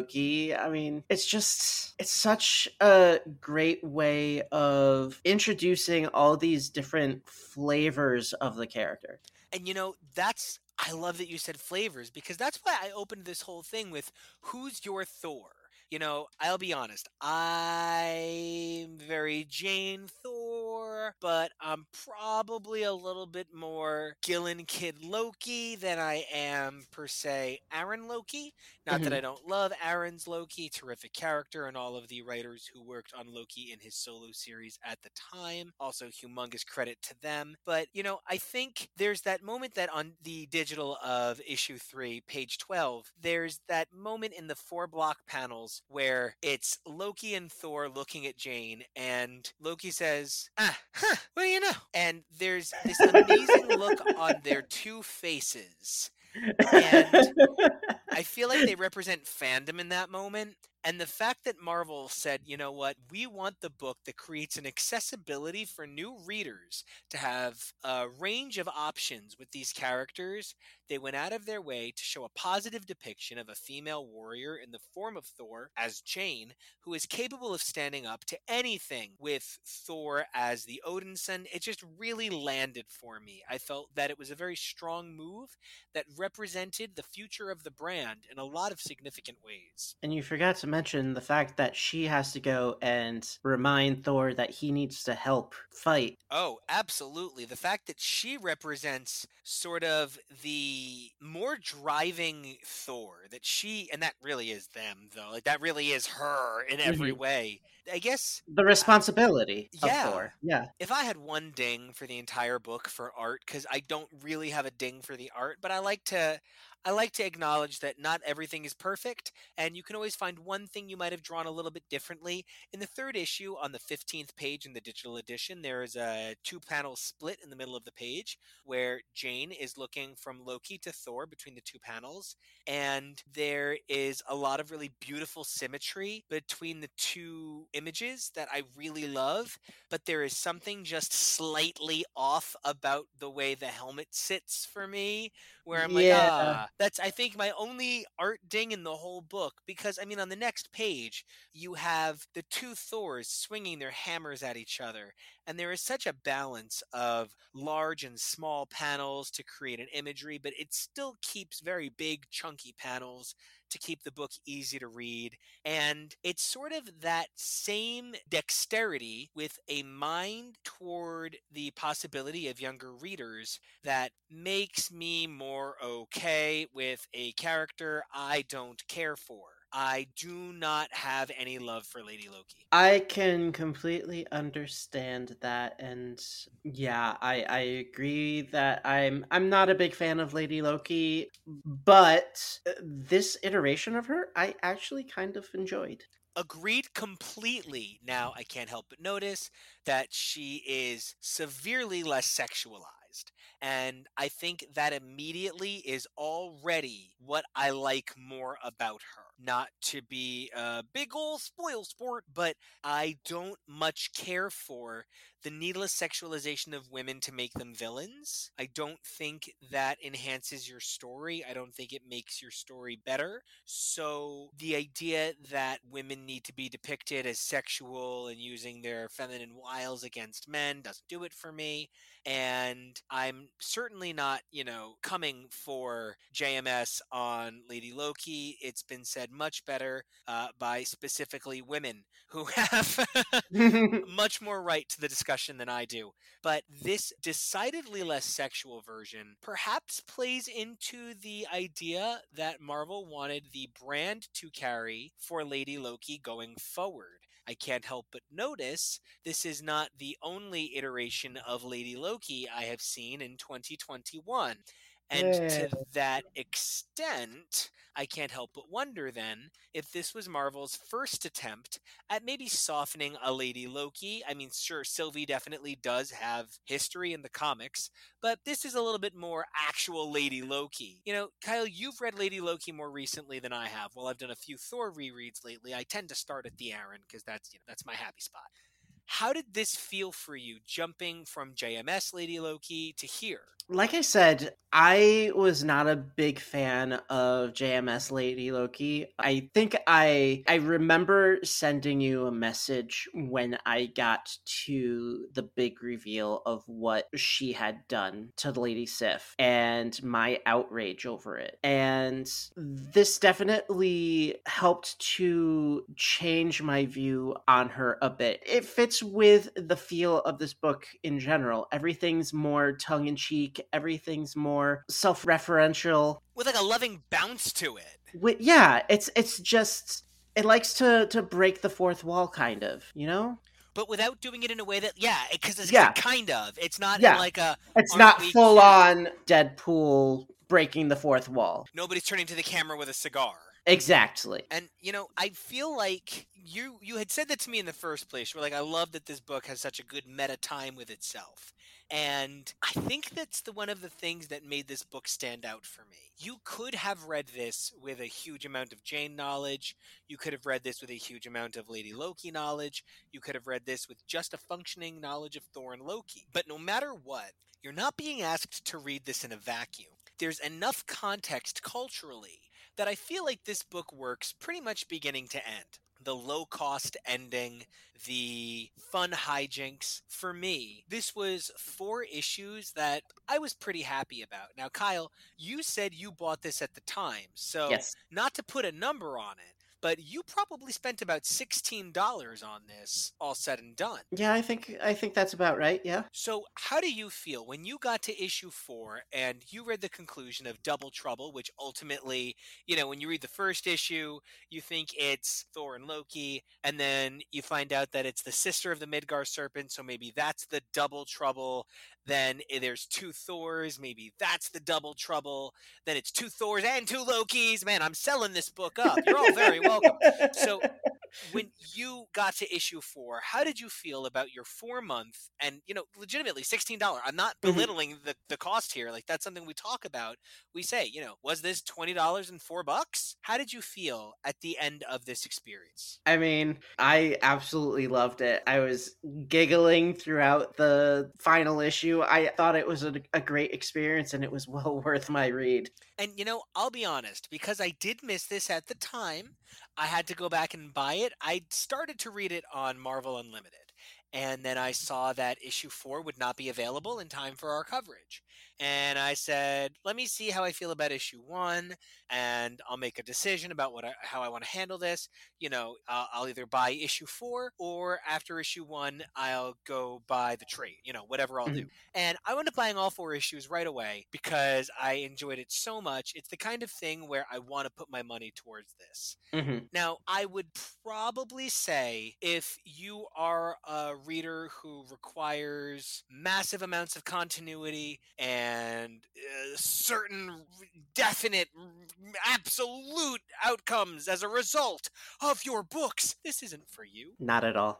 if you're in this for fun, I love Gurihiru. And if you love Gurihiru, I highly recommend you check out some of the excellent work they've churned out at Marvel over the years, including a loving number of Power Pack minis, as well as a previous Power Pack and Thor mini called Thor and the Warriors 4, which was a mini that in our recent trade waiting edition. So follow this one, Kyle. This is ridiculous. Okay. In our recent trade waiting coverage of the recent Power Pack series, which led us to talking about the previous Power Pack series by Gurihiru, we left this one out because it wasn't listed under Power Pack. It was listed under Thor and the Warriors 4. So we didn't know it existed. Ugh. So this was sort of a cute little bit of research that led me to something else that was good to know. It's Mhm. additionally important to note that there are other Guru Gurihiru Double Trouble series out there. So, Really? yeah. If you liked this, there's definitely more for you to look at. 2019 we had Spider-Man and Venom Double Trouble. Oh, these covers are so cute. I love them. Oh, no, wow. I completely agree. They're so much fun. And again, they're by Mariko Tamaki and Gurihiru. Now, I don't believe they can have Ariana Maher on letters because I don't believe she was with VC yet. But uh, Trav- Travis Lanham. Travis Lanham, great checking out, right? You must be on Marvel Unlimited right now. How'd you guess? Uh, see, I went to Marvel.com, so I went the wrong way. That's why I keep my tablet right next to me when we record. So, all said and done, I really enjoyed this. I think it's worth the time investment, and frankly, I think if you're someone who prefers to buy your books instead of borrowing them from Marvel Unlimited, it is worth the purchase. Now, Kyle, if you see another Gurihiru Trouble series, you think you're going to pick it up? Uh, I definitely think I'm going to pick it up. I actually may go back and, and read that Spider-Man and Venom one, and I'm I'm definitely going to read Thor and the Warriors four as well. You know, I'm actually going to do the same. The Thor and the Warriors four series is somehow a series from that run that I missed. Like I said, I had read them before and I didn't realize that was out there. So I'm certainly going to go back and get that, and I'm likely to get this Double Trouble. As far as if I would pick up another one, I think it might depend on the heroes. If it's two people I'm invested in, I'm there. And Spider Man and Venom, I definitely read a lot of the Donny Cates Venom series in the last few years leading up to King in Black because of my interest in Thor and Gorr. So that led me to Knull. It's all very connected. So I think, yeah, I think I probably would, as long as it's heroes that I'm invested in. Here's fingers crossed to maybe some Wolverine appearing in the pages of Double Trouble. Hmm. Who would they pair him with? Sabretooth? You know, I would probably want someone who sucks less. Okay. Um, who doesn't suck? Who doesn't suck that would be fun with Wolverine? I mean, Spider Man, but Okay. who else doesn't suck that's fun with Wolverine? Captain America. Captain America's always a good time, and he and Wolverine recently co starred in the Weapon Plus one shot, Captain Right. America and Wolverine Oh, okay. which of course that one shot would be part of the weapon plus one shot line that also featured absolute carnage speaking of Donny Cates venom that featured another one shot which was world war iv weapon plus. In world war iv weapon plus we were introduced to manslaughter who reappeared in the pages of x-force. Hey, it's all coming around. it's all freakishly interconnected